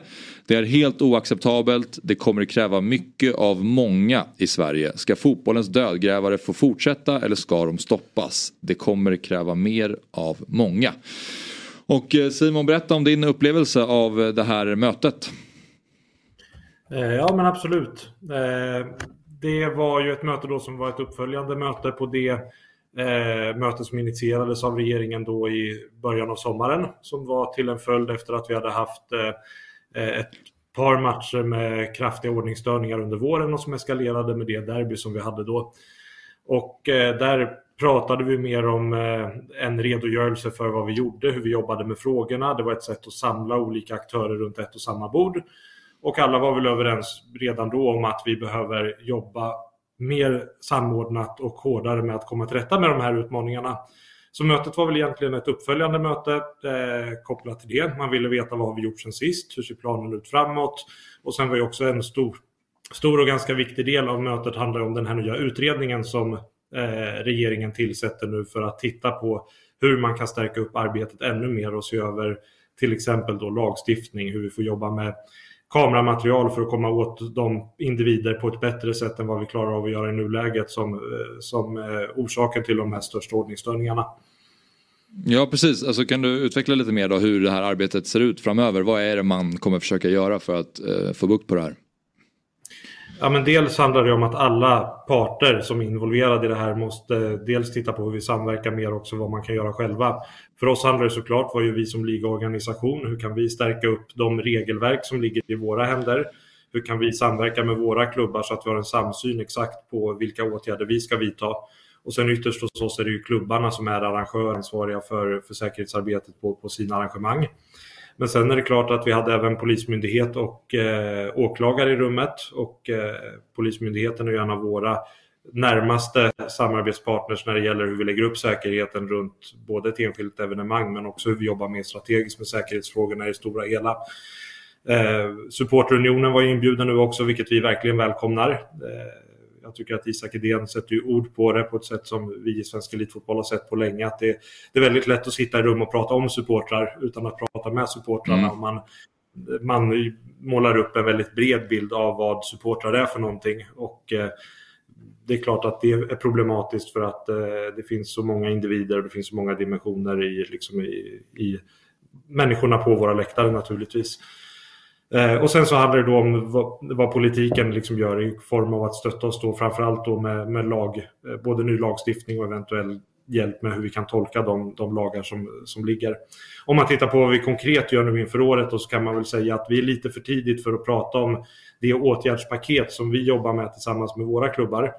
Eh, för dels handlar det om att vi fortfarande är inne i en dialog med våra föreningar och vi håller på med det förankringsarbetet och det beslutsfattandet är inte helt klart än. Och vi har ju även internt inom svensk elitfotboll en demokratisk struktur som vi behöver ta oss igenom innan vi har klart med hur det ser ut. Men vi är alla överens om eh, att ja, vi kan inte ha en säsong till med lika omfattande ordningsstörningar för då finns det en stor risk att den modell som vi jobbar efter är hotad och det är väl ingen som vill gå i en riktning där vi ger upp det som under lång tid har byggt den fantastiska supporterkultur som vi har på våra läktare. Mm. Om, om du får föregå den här utredningen lite grann då. Vad vill du att den ska landa i för förslag från, eh, från politiken som, som underlättar den här självregleringen för er framåt?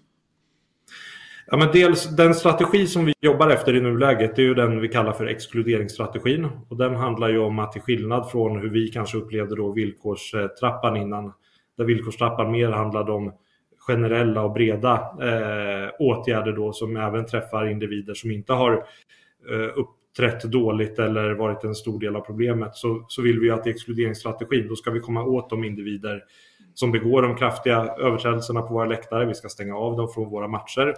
Och det stöd vi väl behöver i det här är dels eh, bättre möjligheter att kunna identifiera de som faktiskt är de som står för den här typen av ordningsstörningar. Och också att vi ska kunna lagföra dem på ett bra sätt och se till att de inte kommer in på våra läktare. Och också då att de här avstängningarna ska kunna ligga över längre tid. Och där, eh, där behöver vi till viss del hjälp av lagstiftningen. Det går också att jobba på andra sätt för att komma åt det här bättre. Men en stor utmaning i nuläget är, eh, är lagstiftningsfrågor. Mm. Finns det någon risk upplever du att om exkluderingsstrategin inte skulle fungera oavsett hur mycket man försöker utveckla och jobba på den att det finns, då, då återgår vi till den mer kollektiva bestraffningen, alltså i form av typ villkorstrappan? Ja, jag tror definitivt det. Att om vi inte visar upp ett bättre klimat på våra läktare så finns det ett sånt tryck på oss från politiskt håll, eh, från andra delar av samhället som tycker att om vi inte lyckas komma åt problemen med den strategi vi har i nuläget, då är det ganska lätt för, för folk att kanske tycka då att ja, men, den här biter ju inte, då måste vi, vi måste ta i ännu mer med hårdhandskarna, vi behöver gå en annan väg. Och sen om det skulle vara tillbaka, som man kan säga då, till en villkorstrappa eller att det handlar om andra mer repressiva åtgärder, det, det är ju bara någonting man kan sia om i sådana fall. Så jag tror att alla parter, alltså våra klubbar, eh, våra supportrar, om man nu får prata om det väldigt, väldigt brett, måste ta ett ansvar i det här. Vi behöver ännu mer stöd och hjälp av både polismyndighet och åklagarmyndighet i det här. För om vi inte lyckas med det, då, då ser jag en klar risk för att eh, den väg vi är inne på nu inte kommer hålla. Mm. En fråga där bara. Ja, Forsmed säger ju lite som du säger också att, liksom att alla vill hålla kvar exkluderingsstrategin. Och du nämner nu för andra gången här att det finns en risk att strategin kan göras om om man inte lyckas med ett bättre år nästa år. Och jag hörde Gunnar Strömmer var också inne på att liksom det är formativa månader framför fotbollen nu. När allsvenskan drar igång igen så behöver man ha fått signaler om att saker och ting är annorlunda. Är det så att den är den har det här året på sig också men annars finns det en stor risk att de kommer köra in en ny strategi tror du? Ja, men jag, jag, skulle säga så här, det finns nog inte liksom ett tydligt stopp att har vi inte lyckats innan det här datumet så, så riskerar den att ryka. För det finns Nej. ju krafter där ute redan nu som tycker att det daltas för mycket med fotbollen och att man inte tar i tillräckligt mycket med hårdhandskarna. Ofta kanske det är individer eller aktörer som är ganska långt ifrån fotbollen och inte riktigt förstår den komplexitet som det här handlar om. Det som är positivt i det här mötet skulle jag säga att alla egentligen runt det bordet där vi satt förstår att det här är liksom inte en en fråga som är enkel. Det finns inga enkla lösningar utan vi måste orka jobba långsiktigt och eh, vad ska man säga, uthålligt med den här frågan. Så jag tror, jag tror så här. Ja, det, det kommer vara ett ödesår framför oss. Eh, vi kommer behöva visa att vi tar steg. Vi kommer alla behöva visa att vi, vi gör mer.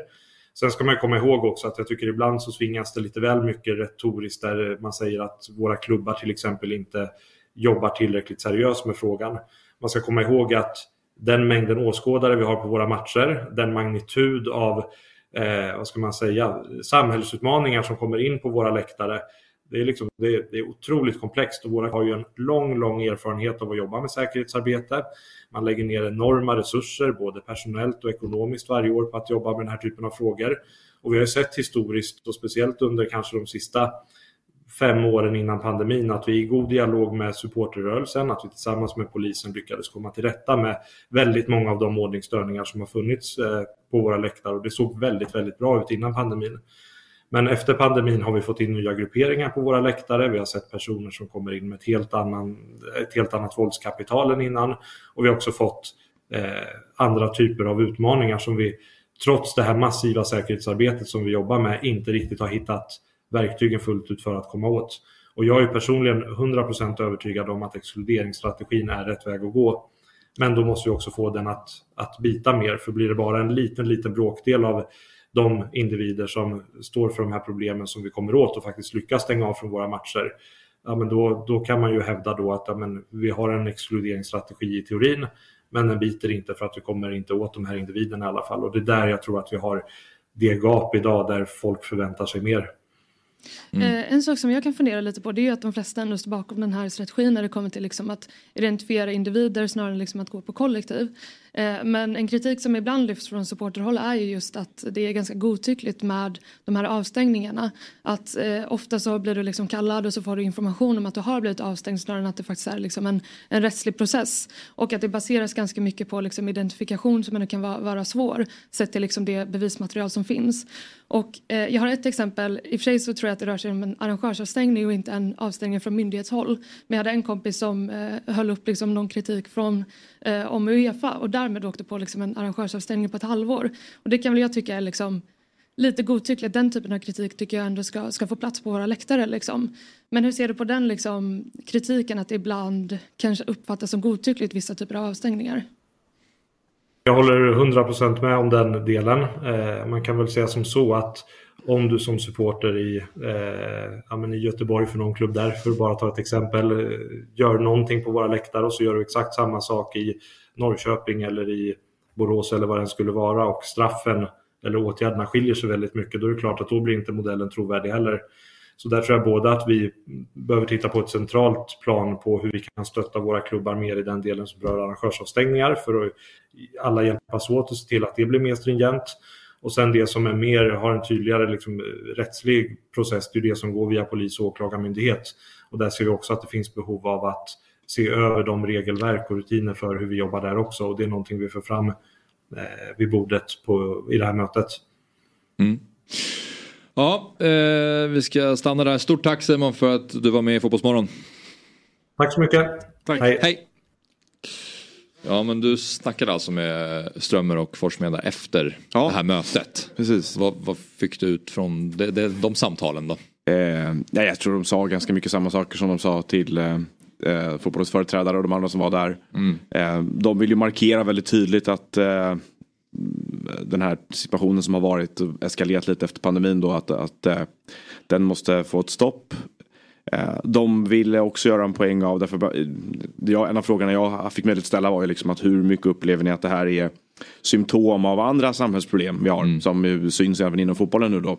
Eh, och och det, det håller de ju med om och samtidigt så säger de att vi har inte de här problemen i andra sporter.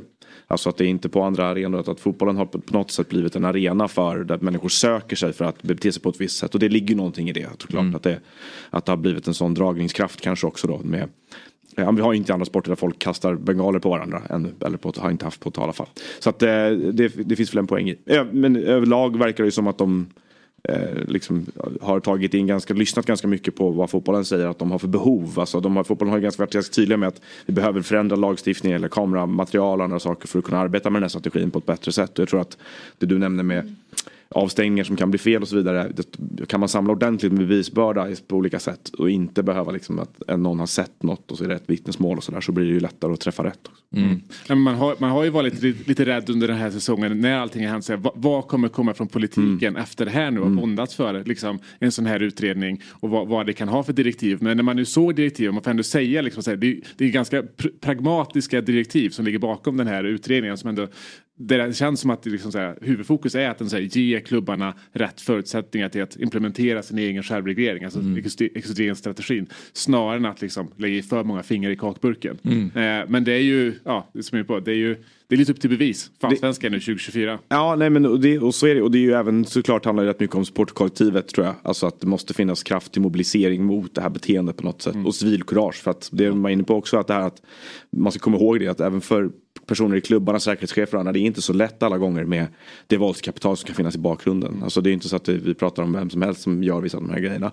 Men sen så tror jag man ska komma ihåg också att eh, just det du nämner med att man tittar på de här förslagen i direktivet så är det rätt lätt, det är rätt ändamålsenligt. Det är rätt lätt, och tycker jag i alla fall, att se att det finns en logik i grejerna de vill göra och vad de vill åstadkomma med dem. Och ännu mer så framstår det så om man jämför med förra gången vi hade en, beställdes en sån här utredning så var det ju inte då eh, en för detta chefsjurist på fotbollsförbundet, Anders Hübinette, som ska leda den här utredningen. Utan det var ju Björn Eriksson som ledde den.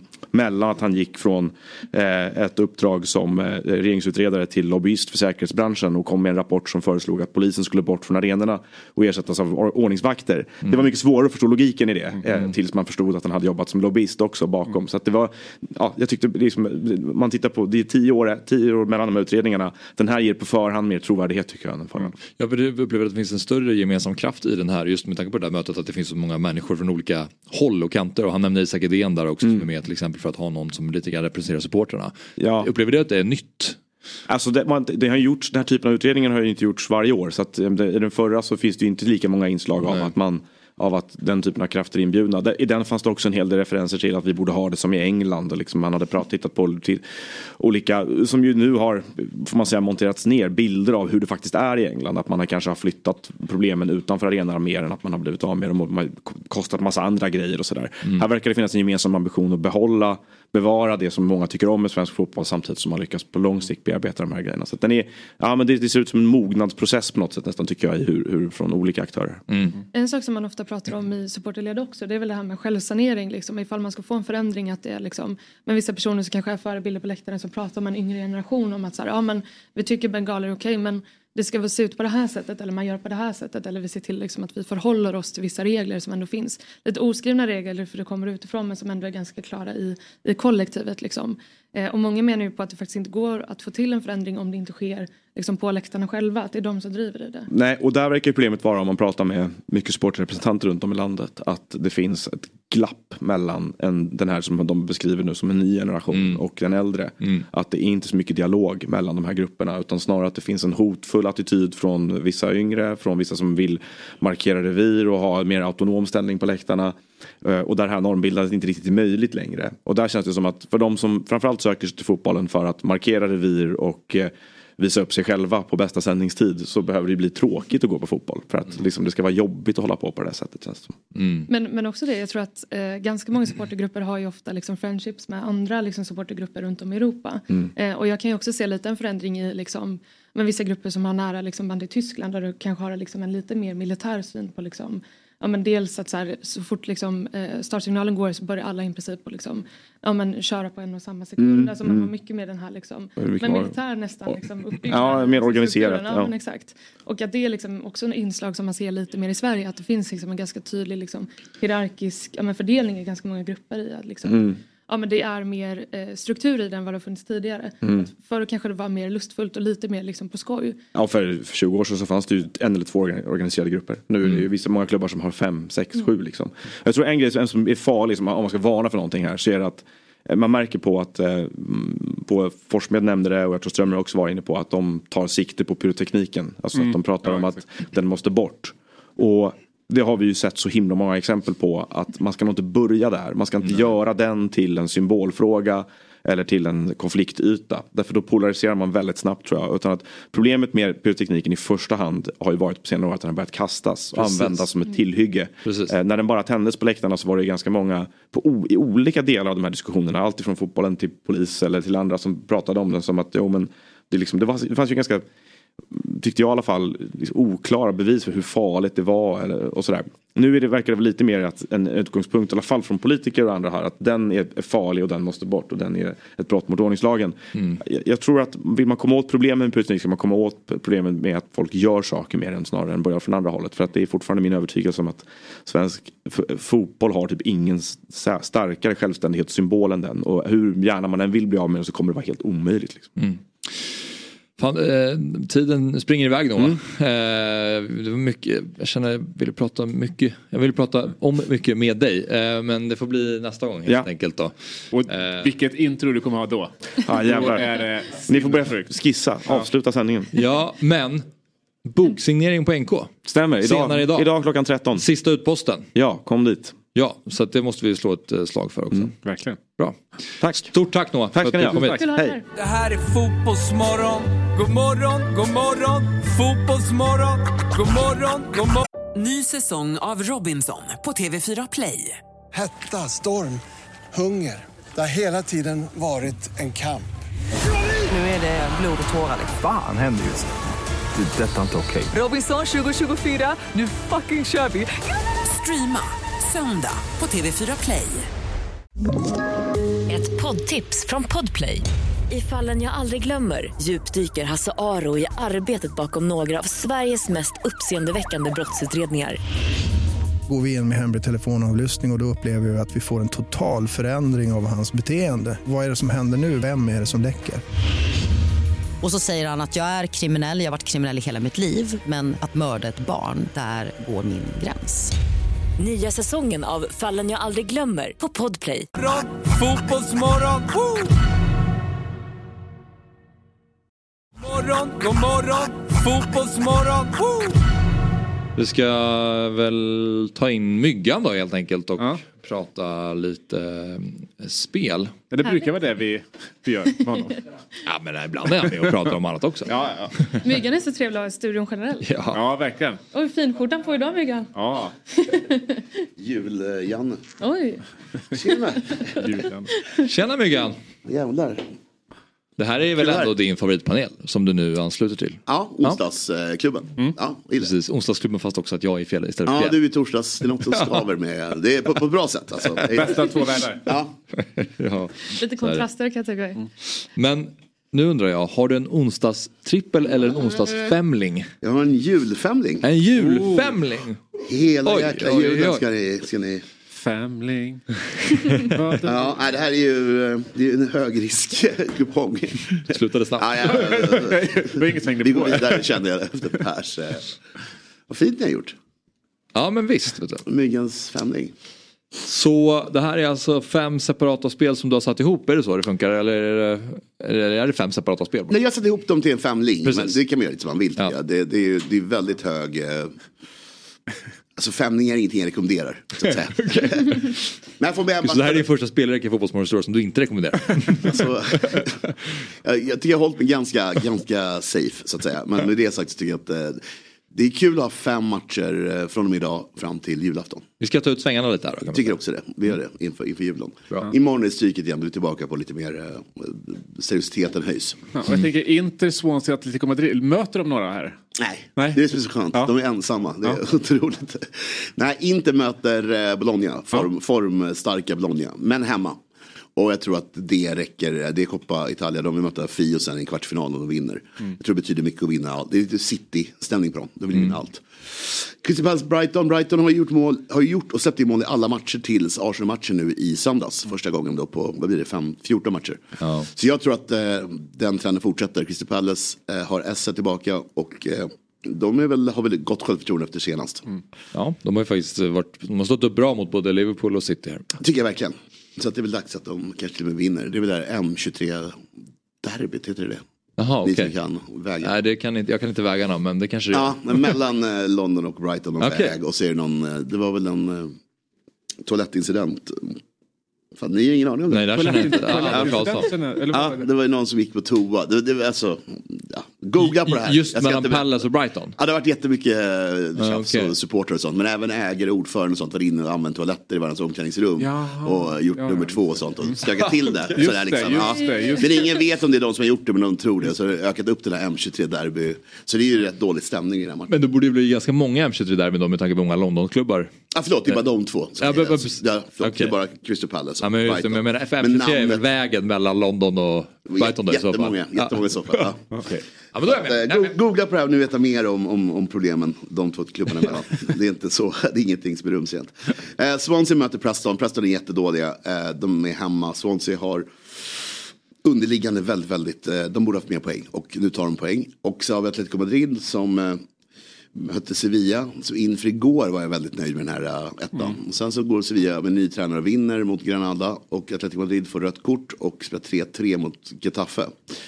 Så det blir lite omskakat en i morse. jäkla Så. match igår, ja.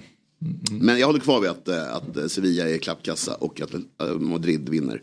Det. Och sist men inte minst, Wolves, Chelsea båda lag gör mål. Reken är väl bara att Wolves har gjort mål i 15 och 17 matcher i år. Jag tror de gör det igen och jag tror Chelsea vinner matchen. Så jag tror att det kan bli 1-3 kanske, något sånt. Mm. Och då sitter trippen. Femlingen. Femlingen, tack så mycket. Ja, Guldfiskminnet. Det är oerhört att ha en femling och få de första fyra och sen sitta klockan tre på julafton. Mysigt. Med den. Ja.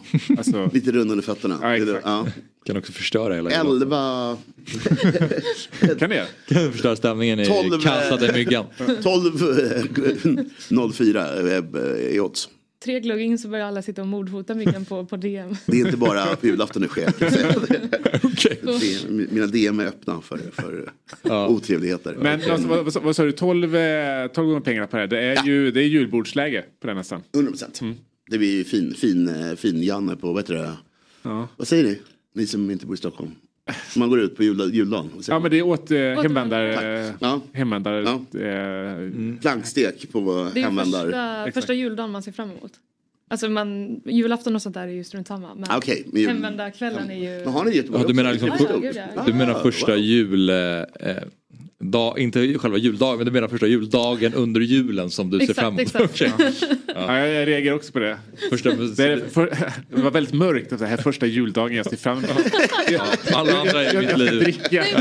Jaha, nej men, nej men, eh, I och med att juldagen också heter juldagen. Eller du, ja, men, nej, men det är alltså Det första juliga dagen jag ser fram emot. Exakt, alltså ja. julafton är liksom... exakt. Då, då är det så här Snurra in sig här, eh, vi går vidare. Då är det spring med så här kusinbarn och sånt. Men Ja, alltså, juldagen det är ju första dagen man typ så slipper liksom Vart går man i Göteborg som- då? Är det Yakila? Liksom alla ses där? Eh, ja, det brukar jag faktiskt vara. Det var jätte, jättekul förra året. Men eh, först ska jag på fest på Draken i år faktiskt. Oj, oj, oj. Mm. Så hotellfest. Mm, kul. Och vart ska du flyga efter den här inspelningen och käka middag då? Eh, nej, ingenstans. Nej, ingenstans, ingenstans. okej. ingenstans. Eh, nu räcker det med det. Så att, nej, inget, inget kul som händer tror jag. Men det känns ändå som att du har betat igenom ett gäng julbord. Ja, en hel del. En hel del. En hel del. Det var en gå- igår också lite blött. Men det var lunch. Det är bra. De var hemma vid sex eller något igår. Okej. Topp tre julbord i år då? Nej, nej men Signum och Göteborg vinner, det står allt. Det är, det är kanske årets matupplevelse. Alltså, otroligt. Men var det då du var med i Fotbollsmorgon sen Ja, exakt. flög, flög exakt. ner? Och samma, den visar också exakt med Timell. Mm. Ja, det. Vad, vad är din liksom go-to på julbordet? Vad är din stora favorit? Jag är väldigt eh, sådär, eh, alltså jag jobbar väldigt mycket varmt och kallt och eh, fisk och så. Alltså jag, jag går många, flera tallrikar, kanske sex tallrikar. Eh, fast väldigt små tallrikar. Eh, undviker allt som är bröd för jag tycker det är bara waste of space. Eh, sen så försöker jag lära mig att äta mer och mer sill. Jag är dålig på det. Men det är en stor grej. Så att sillbordet jobbar jag på liksom, att bli bra på. Det är det sista, final boss. Allt annat är gott liksom. Eh, och sen så försöker jag ha, äta så lite varmt som möjligt för där, det känns också väldigt onödigt. Jag var på Gyllene Fredagen förra torsdagen. Var inte ens uppe på deras varma avdelning. Okej. Jag hällde bara på det kalla. Skämtar du Och? Nej. Otroligt. Jag, har, jag är aldrig på den kalla, jag kliver direkt Nej men jag har varit som dig i alla år så jag Ja. tänkte att jag skulle liksom lära mig det där Okej. kalla. Det finns ju Wow. saker där så att liksom. De, de kalla delarna är ju de, de bästa delarna. Jag tror jag, jag, tror jag börjar bli som dig. Alltså. För det varma det är så året runt. Det är inget... Ja, men, alltså, det Jag varma är såhär, också. det är köttbullar, det är Jansson, alltså det, det är gott men det är det, det, det kalla du vill åt. Det är därför man Men då börjar måste man gilla sill och sånt. Ja, ja, men ja, det är- lax och liksom, man eh, leverpastej och allt vad det kan vara. Men vi ska bara, eh, för vi ska återkomma till julen för att vi kom, snart kommer Gustav Reinfeldt också, då ska vi prata ännu mer jul. Men angående din femling bara där Myggan. Eh, vadå? Nej, bara samma, liksom. Ja, exakt, samma julsurr som honom. Ja, men det ska vi ha. Men eh, jo, det här har vi femlingen igen. Och Wolf Chelsea 1-6-2. Jag skulle bara säga det, igår spelade ju Chelsea i ligacupen. Och de slog Newcastle till slut. Efter att Mudryk av alla kvitterar Ja. i typ matchens sista spark när Kieran Trippier tabbar sig. Och det blir inte bra för han missar straff sen också. Inte bra alls. Och han har haft en otroligt tung period. Ja, Han har legat bakom nästan alla baklängesmål i Newcastle den här morgonen. Inte riktigt, men eh, det, oj, alltså, och, och där, han nickar ju ner den rak, alltså mitt i bara, alltså, det, det är inte bara en dålig aktion, det, utan det är så här, hur tänkte du från första början? Här? Han gör nästan samma grej mot Everton. Ja, ska säga det. eh, när Det han liksom ska Everton. ta emot Ja. och så tappar han den. Och Ja, sen just när de möter Tottenham borta så Son har lekstuga med honom, snurrar på dem två gånger om. Eh, slår in den till Richarlison och Dogi som är mål. Eh, och nej, han... Ja, men tufft, och så kan man inte, de har inga avbytare heller. Alltså vad ska de göra? Han lär ju lira Ja. på tisdag igen. Men eh, jag tycker Newcastles första mål var rätt kul också. Det var en serie av eh, Liksom, det var, det var jobbigt. försvarsin- Liksom, liksom fyra olika i rad som gjorde ett mål. Men sen han ska ju spela för det, han är ju en fantastisk Ja, back egentligen. Kieran Trippier har ju varit eh, liksom, Newcastles bästa spelare i flera år nu. Men det är väldigt ovanligt bara att man ser en högerback hamna i en sån svacka. Du vet, du har mål... Att så här- syns så mycket konstigt. Alltså? Okej en svacka och så förstår inte jag att det varit en svacka. Jag tänker inte på det. Men han syns ju varje match. Alltså, Trippier ja. mot, ja. Du kan ju plocka ut liksom, sekvenser mot Milan och allt. Där, Exakt. Mm. Men jag menar typ för ytterbackar generellt känns det inte som att de tar så mycket plats på det sättet. Att så här, mittbackar, att Harry Maguire har en dålig period. Ja, för att de har släppt in massa mål och han har gjort bort sig. Och målvakter kan göra tavlor som, ja nu blir det mycket United, men Onana nu och liksom. Mm. Och anfallare kan komma in i stackor där man inte gör mål. Men ytterbackar, det, Ja, Jag vet inte om jag håller med dig där. Jag, menar, jag, tror, jag tror inte Myggan är jätteglad över Trent liksom, de senaste Nej men inte så här, man kan kan alltid flytta ansvaret någon annanstans tänker jag. Alltså att, som att bli en i mittbacken och vadå, han kanske är bort sig någon gång och, men Ja. ska det verkligen vara avgörande? Mm. Men här känns det som, han, han har inget stöd någon av de här situationerna och så, Mm. så blir han så tydligt eh, liksom, den, den, den som är fel. Trent är såklart ett bra exempel. Mm. Men just kanske bara att Trippier känns också som en solid, det känns lite så här Kyle Walker. Det är, Ja, det är ja, en men det spelare, det kanske, han det är är det. där, Ja. han gör inga misstag, han springer fram och tillbaka på sin högkant, slår inlägg som är bra. Allting är bara liksom 3 plus konstant. Mm. Eh, och sen plötsligt är han bara under överkorsad geting Ja, just-. Ja. Men eh, femlingen ser ut sådär. Oddset är en produkt från Svenska Spel, Sport och Casino AB. Åldersgräns 18 år och upplever man problem med sitt spelande då ska man söka sig till stödlinjen.se. Eh, jag vet inte om Gustav är eh, här ännu men eh, nej, men vi, vi ska ju prata jul med Gustav. Så vad fan, vi kan väl börja prata lite jul med myggan. Ja, ja. Berätta för mig, Mosquito, hur ska du fira din jul? Nej, men jag firar, det är bara jag och morsan. Jag- Vi, mina syskon är äldre och har mycket barn och eh, respektive och sånt. Så vi började med det när barnen var rätt små. Att vi körde ihop. Men då var vi mycket på Grand och sånt. Körde ett, ett, ett julbord ute på stan.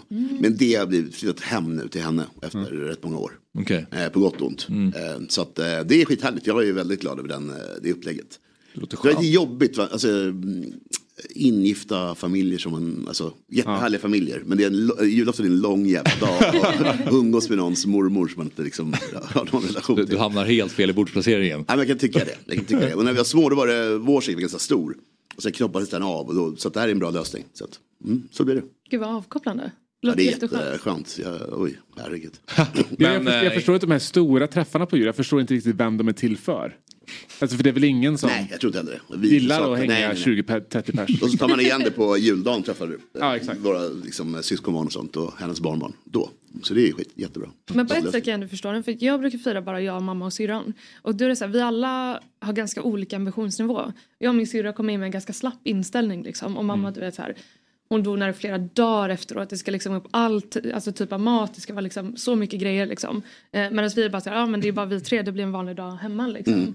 Eh, Så på ett sätt så här, i år ska vi åka iväg till släkten i, i Kalmar. Och det känns typ lite avkopplande att så här, okej då slipper vi liksom hon- lite den ja, men det är bra. Det kan- det är bra att se det stress. på. Kan vi avlasta mamma lite så är det typ lite Hur, många, hur många är ni i Kalmar? Alltså, Eh, ja, men jag vet faktiskt inte riktigt. Alltså, jag har ju två mostrar som bor där och eh, en del kusiner. Mm. Eh, så jag vet faktiskt inte riktigt vilka det är. Det finns en breaking point tycker jag kanske där det blir ganska skönt att vara många. När jag var liten var vi kanske mellan så här 15 och 25. Mm. 15 rätt jobbigt. Mm. Man hamnar i fokus. Vad, vad är han? Vad, vad hände? 25? Då kan man gå och lägga sig. Det är ingen som märkte. Han bara, oh, så här liksom. Flöjtar runt i det huset. Det är underbart. Alltså. Och och det blir bättre, alltså, om nu Premier League ska fortsätta köra liksom, en, Mm. en 15-omgång på julafton.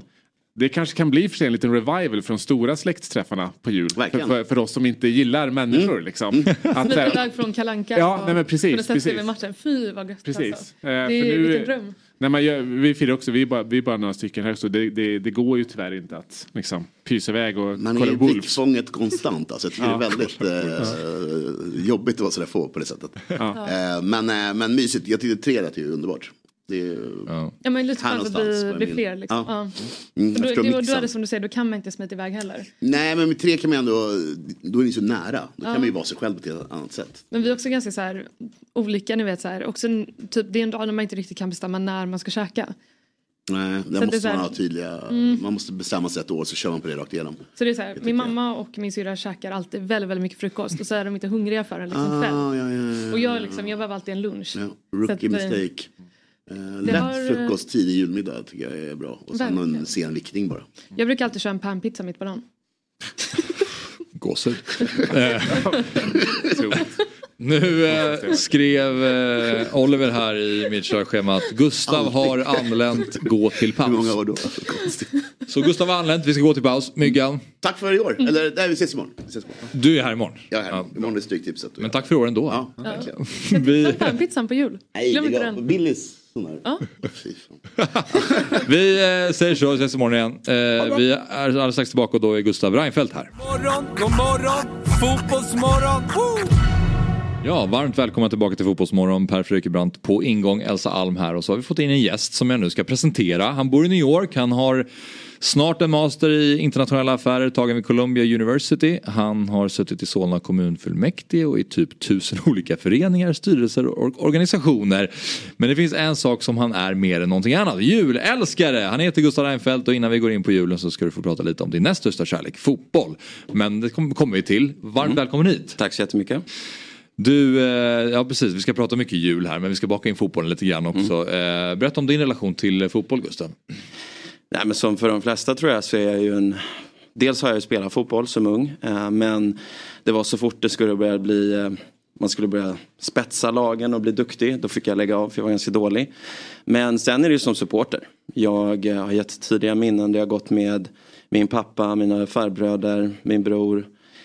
Och nu även mina systrar på Djurgården fotboll. Sen jag var en liten, liten kille. Mm. Och sen så växte ju det här intresset till att titta på, titta på tv och se på Premier League och på Serie A och sådär. Just det. Ja, vad, men eh, hur blev det Djurgården då, alltså från, från scratch? Ja, nej, men jag har en av de tidigaste bilderna som finns av mig är jag på är i en barnstol med en haklapp med en Djurgårdsemblem. Och i och, med att, eh, i och med att jag fick den uppväxten med min pappa då som i sin tur hade fått den uppväxten av sin eh, pappa, min farfar. Att vara djurgårdare från barnsben så blir det väl lätt så. Att man, men de tidigaste minnena är att man går på matcher eh, och eh, man känner pulsen och det blir lätt naturligt att man skapar den typen av eh, band till den klubben man går och tittar på tidigt. Finns haklappen kvar? Kommer den gå i generationer? Nu? Absolut. Ja. Mm. Eller du kanske använder den fortfarande? Ja exakt. Eh, ja, nej, men Passar bra till julbordet. Ja, ja exakt. Ja. Vad känner du kring Djurgårdens eh, säsong 2023 då?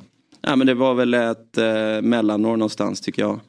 Eh, det kändes som att våra toppspelare inte riktigt presterade på topp och samtidigt som det kom in lite nytt ungt blod som ju eh, också jag ser ju spekulationerna kring vissa av dem, Lucas Bergvall och sånt där. Att, ja, det finns intresse för dem så att säga. Men, men någonstans blev det ju lite knasigt mitt i säsongen med liksom, det länkade inte ihop bra med Oliver Berg och, och sådär. Så det var ju liksom, ja, lite synd. Ja. Eh, vi, ska, vi har ju koppar här, Eh, ska bara, vi har glögg. Oj. Oh. Oj. Jag ger dig uppdrag här eh, Per, att du ska få hälla upp den Oj. här finglöggen. Oj, oj, oj. Som vi har här. Mm. Visst vet du. Som vi kan eh, sippa på under tiden som vi, som Men vi sitter här. kall då? Den är kall. Ja, men jag drack den igår kall så att jag, Ja, jag vet att den är god kall också. Då så. Just den här? Just den där okej, faktiskt. ja, perfekt. Eh, Men för, det beror lite på glöggen då om du förbereder eller om du föredrar den eh, varm, kall eller Nej men man tar den som den serveras men jag tycker väl alltid det är godast varmt. Så att säga. Tack så jättemycket. jag förstår. Eh, vi har ju ingen russin, vi har ingen mandel. Hur, eh, ska, du, ska det i? Eller hur för, föredrar du din, din glögg? Tackar? En av mina andra stora, eh, stora engagemang i livet är mina allergier. Så jag tål inte mandlar. Nej, okej. eh, men, eh, men russin är ju gott i, det tycker jag. Ja, jag förstår. Och vi, ska, vi ska gå in på julen strax men jag vill Mm. också fortfarande vara kvar lite grann i fotbollen. Det känns väl bra. Eh, ja, när du, när du liksom har gått på, på Djurgårdens matcher och sådär, har det varit, eh, när du började gå, var det klacken eller var det sittplats? Att du gick... Nej, men jag... Så den är ju 50-procentig så, så alla vet ju att vi börjar dagen med Alltså väl- folk brukar ju ja. skoja om att min energidryck här är en morgongrogg men det här är ju Det det, är här är på riktigt. Det här är på riktigt. En rivstart. jag, ska, jag ska jag ska korrigera äh, Elsa, den är absolut inte 50 procent. jag tyckte också 50. Ja, jag hade också det. Ja, nej men frågan eh, liksom, när du började gå på fotboll. Ja. Ehm, Nej men jag, jag har gjort både och. Mm. stått i klacken. Eh, men jag eh, drogs ganska tidigt egentligen snabbare mot sittplats. Eh, och det är väl egentligen mest praktiska skäl. Jag tycker man ser bättre. Det låter jättetråkigt, man låter Ja. som en gammal gubbe. Men liksom, det var verkligen så. Jag tyckte det var fördelaktigt att sitta då på långsidan och, och se matchen. Liksom. Så att jag, jag bytte tidigt mot det. Fanns det någonting i att också att du är liksom ett känt namn? Att det känns liksom skönare då att sitta på sittplats? Eller? Till slut så, men inte det? då. Nej. Alltså för att jag var, om vi liksom hoppar rakt in i den biten så var jag ju 13 eh, vid valet 2006. Mm. Och jag började gå på fotboll mycket, mycket tidigare än så. Så att det var inte jättekopplat till det. Sen har det ju med tiden såklart blivit, eh, blivit bättre. Å andra sidan ska väl sägas då, eh, min bror har ju stått i klacken. Eh, alltid på matcher. Så att eh, det funkar bra det också. Okej, jag förstår. Favoritspelare i Djurgården? Nuvarande eller någonsin? Ja, eller det kan du också säga. Jag tänkte mer all time. All time. Ja, men jag, Kim Källström var ju liksom verkligen den stora stjärnan när jag Liksom när Djurgården vann där eh, 02, 03, 05 då var ju jag liksom 9, 10, Mm. 12 år. Och, åtminstone de två första gulden så var ju han verkligen den stora fixstjärnan. Och sen också att, att han kom tillbaka och sen blev det ju tyvärr bara ett år. Men nej men så är jag Kim Källström tycker jag. Mm. Och nuvarande? Nuvarande, eh, lite samma kanske fast med Marcus Danielsson. Alltså att han kom till Djurgården och presterade väldigt bra. Gjorde några år där han skulle casha in och sen så ändå kom tillbaka och har liksom börjat prestera igen. Och det känns, det är inte alla hemvändare som, som får till det så att säga. Det blir inte alltid så bra. Men, men just de två är ju exempel på där, där det gått ganska bra tycker jag. Mm. Och nu bor du i New York. Ja. Så det innebär att du får kolla på, alltså kvällsmatcherna vardagar blir mitt på dagen där. Typ. Hur, funkar, hur har det funkat att följa Djurgården från eh, staterna? Ja, men det, det, det... Jag fick ju koordinera med mina andra svenska vänner som bor där, som också är djurgårdare. Få tips om liksom vilken VPN-tjänst som funkar bäst med, med de svenska streamingtjänsterna och sådär. Så till slut så, så har jag kunnat följa både Djurgården fotboll och nu, nu vet jag att jag pratar om ett konkurrerande tv-program men även Djurgården Hockey eh, har jag ju kunnat följa liksom då från, från USA. Men sen de andra eh, ligorna, alltså Premier League, Champions League och sånt där. Eh, det går ju faktiskt på sportbarer. Så det har jag ju klarat av att titta på på det sättet. Du kan ju också nu gå och kolla på Emil Forsberg i New York. Ja, exakt. Ja, det, är en, det är en stor behållning. ja. Men eh, innan vi tar oss an julen, Per. Ja, nej men alltså, en av mina, jag vill, jag vill gärna, Gustav är ju en stor eh, fotbollsälskare och en av mina favoritbilder på Gustav är just en fotbollsbild. Eh, och eh, med, med lite anekdoter, jag tänker varför lyssna på Gustav berätta den anekdoten när jag kan dra den lite snabbt. Eh, jag, jag är ju ändå här. Eh, men det var alltså på, på, på stora, eh, liksom, eh, Gust- Gustavs kompisar skulle åka ut på en ja, st- stor Eat, Pray, Love-resa och när man är man så är det ju att åka ut på lite, kolla lite fotboll helt enkelt. och på en av de här tillställningarna så ser de ju då David Beckham. Eh, och det här är ju, jag menar, eh, såklart en av Gustavs stora idoler och för oss alla, men kan man, ha, kan man ta en selfie med en större fotbollsspelare än David Beckham? Eh, de går eh, fram och ber om, om, om att ta en bild eh, och i det här rummet så finns också en annan ganska stor fotbollsspelare. Mm. Men som inte fått riktigt samma uppmärksamhet. Han blir lite lack på det där. Så precis när den här bilden ska tas så hoppar då Lothar Matthäus in i bilden och trycker bort Gustav från selfien. Eh, och eh, Gustav får då i, i loppet av en sekund se hela sin, eh, sin dröm bara försvinna. Så det här är alltså det enda Gustav har som minne av det här mötet med David Beckham. Ja, det blev väldigt konstigt faktiskt. Och det För var, vi, ser, vi ser alltså, om man inte ser precis bakom det så sticker det fram ett litet, Ja. litet ögonbryn. Ja. Bakom Lottar. Jag får lägga, ax, jag får lägga huvudet på, på min kompis eh, Jakobs axel för att överhuvudtaget eh, synas lite grann. Nej men han, han tyckte väl att ja, vad kul med foto, här ska jag vara med. eh, nej men det, var ju, det blev lite konstig stämning också för att det där är ju ett sånt där rum eh, där man i grund och botten kanske inte riktigt frågar efter selfies. Så. Men Johan framförallt och jag, och ja, vi tyckte väl alla att det vore jättekul att ta en selfie. Men han stod ju och snackade med sina kompisar Beckham. Med, med Lotta Matteus och Claude Mikelele och liksom. Och, ja, så, de var inte på jätteglatt humör liksom. Så vi visste att vi hade en chans. Eh, och eh, det är ju inte en jättebra bild heller. Vilket är ju då att servitören var inte heller så tränad fotograf så att säga. Och vi fick ju en chans och då blev det så här. Ja, det, det, det är en sorg faktiskt. Så, men så Claude Makelele var också där någonstans? Han var också där någonstans. Det var lite andra gubbar där Okej. också. Men eh, ja, vi, vi, vi, tog, vi fokuserade på Beckham och vi insåg när vi just hade frågat eh, Beckham och stämningen liksom gick, gick ner. Så kände vi att vi kan inte, vi kan inte fortsätta den här selfie-kampanjen. Nej, nej, du, Nej. Fick, du fick en chans i livet. Ja, exakt. Och den misslyckades. Ha, va, va, hur är känslan? Åh, nej, men. Oj, oj, oj. Är tomten här? Oj, oj, oj. God jul tomten. God jul, god jul. Hej. Grattis, grattis. Nej, nej, nej. Hallå, Hallå. Gustav är här. Kommer du spy? Vad är det som pågår? Herregud. Kul att du är här tomten. Ja, den är här. Lite, lite tidig i år, men det, det uppskattar vi. Du har mycket att har göra. mycket att göra. Ja, exakt, exakt. Fast, det, Jag fast har julen är ju lång. julklappar här. Nej, men, Oj, oj, Oj, Oj, oj, oj. Nu är det julklappsutdelning. Nu ska det vara julklappar här i Fotbollsmorgon. Eh, Ja, jag såg någon bok skymta förbi i alla fall.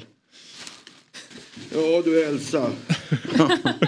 Jag har skrivit några rader till dig. Ja. Är det sant? God jul Elsa. Läs boken så slipper ni sälja Kamratgården och börja klättra i tabellen. Kul att ni spelar Allsvenskan Ja. 2024. Ja, tack så mycket. Jag har var och en här. Oj, oj, oj. Men herregud. jag, tror, Wow. jag tror att det är mycket tanke bakom var och en av klapparna. Tänker. Ja. men, eh, men det är bra val av bok tomten har gjort. Det är ju alla djurgårdares favorit. Otroligt. Ja. God jul Gustav, alltid oavsett. Vi syns på Tele2 2024. Full fart framåt. PS, ta med pappa. Ja, men gud. Ja, du fick Tack också. Superbosse-boken. Herregud, Wow. är det årets julklapp? Det är årets julklapp. Ja, Adlibris och allt möjligt har hela tiden kommer det böcker. Från Adlibris. och- Men det är bara den här boken som beställs va? Ja det är det. Noah Bachner har en- någon enstaka. God jul Per! Heja Värmland och solen i Karlstad. Läs eh, boken och välkommen till Djurgårdsfamiljen. Ja, tusen Tackar, tackar.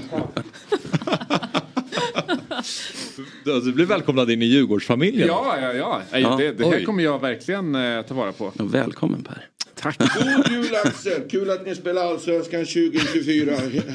Härlig läsning om Djurgårdsfamiljen. Tack snälla. Wow. En bok. Och då tänkte jag så här att God jul Fredrik, ta hand om svensk fotboll, alltid oavsett. God jul. Ja, men, pappa. ja okej. Då, den, den kommer in under granen. Tomterna klättrar ner för eh, skorstegen hemma hos honom. Jag önskar er alla Ja. jobbat bra år. Ja. Ja. God jul och gott nytt år så syns vi på Nya Ullevi i premiären. Är... God jul! God jul. Då får vi önska dig glad påsk igen Bosse. Glad påsk! Ja, är påsken i Göteborg. Exakt, det brukar Du har sluta bra för oss. döpt eh, tomten till Bosse här. Oj, Tomten menar jag. Det slutar bra. Tack tomten. Oj, wow. Herregud. Ja, men det här... Eh, vilken jul! Oj, oj, oj. Vilken jul! Det var exakt det här eh, paketet jag önskade mig. Ja. Hur visste tomten? Nej, tomten, eh, tom, tomten har bra smak. Ja, men den stod ju, och, och för mig, ja, men den stod ju nummer ett och två på listan. Så det är ju liksom, wow, vilken leverans. Ja, tomten var inte så påhittig med sina julklappar. Det var samma till alla. Men Ja, tomten verkade brinna för den här julklappen. Ja. Nej, men jag tyckte att det fanns kärlek bakom, bakom här. Ja, det var otroligt fint att vi fick en så personlig klapp. ja, det var ju eh, härligt. Uppfriskande. Vart var vi? Det, det, enda som stod i uh, körschemat här var att det skulle ske någon form av Secret Santa-utdelning och jag hade ingen aning vad det innebar och de var väldigt eh, hemliga ute i redaktionen. Okej. Så, så nu, nu vet vi. Okej, men vi försöker ta oss tillbaka in i det här programmet på något sätt och eh, vi ska prata om den jul som du eh, firar Gustav och det var väl du, du pratade med Aftonbladet, var det där det började som att du blev så här, här är- du är julens eh, julexpert här och att du brinner för jul mest i Sverige eller när, när startade det här? Ja, det var ju väldigt konstigt. Men det var i oktober 2018. Jag var i Finland, eh, som sig bör. Och eh, på en konferens och skrev att, eh, på mina sociala medier att nu, nu var det första oktober och nu har, har liksom julkvartalet, eh, liksom Q-jul har inletts. Och eh, det tyckte ju då eh, en av eh, mina följare som är programledare på TV4, eh, Anders Pihlblad, att det här var ju roligt. För han var en, en julälskare. Och tyckte att, nej men kan vi inte göra en intervju? Så på skakig lina från Helsingfors flygplats i oktober så eh, berättade jag om varför liksom, började så tidigt och så vidare. Och sen som alla goda berättelser så innehöll det ju konflikt. Därför att av någon anledning så kände ju sig ehm, Tony Irving och Edvard Blom manade att resa sig upp emot detta traditionsbrott. Och, eh, och uttrycka detta också i media förstås. Jag antar att de ringde till media för att jag vet inte, de kan inte liksom Ingen kan ju bara tänkt, vi ringer Tony Irving och ser vad han tycker om det här. Nej. Så de måste ju i vrede ringt in till Aftonbladet och sagt att det här var fruktansvärt. Exakt, Gustav är galen. Ja, ja men det var ungefär vad de sa och det blev ju pushnotiser på det här. Aftonbladet är Nordens största tidning och pushnotisade traditionsbråk. Det, var- det, var, det var rätt bisarrt faktiskt. Och sen så var det ungefär ehm, ja, under de här tre månaderna nationell media för mig varje vecka. Och sen har det fortsatt. Så du vet att när vi kommer in i oktober, november där någonstans, då kommer det... Ja, men det gjorde det i år också. Jag fick eh, telefonsamtal både från Sveriges Television och en del andra tidningar och radio. Och så här, men jag kan inte kliva upp tre på morgonen i New York för att göra en intervju med er om julen, försökte jag säga.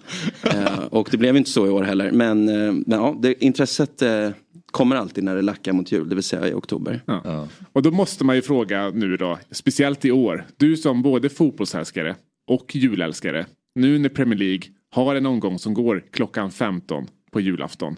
Vad tycker du om det? Jag tycker det är synd. Ja. Det, eh, man får ju titta ändå.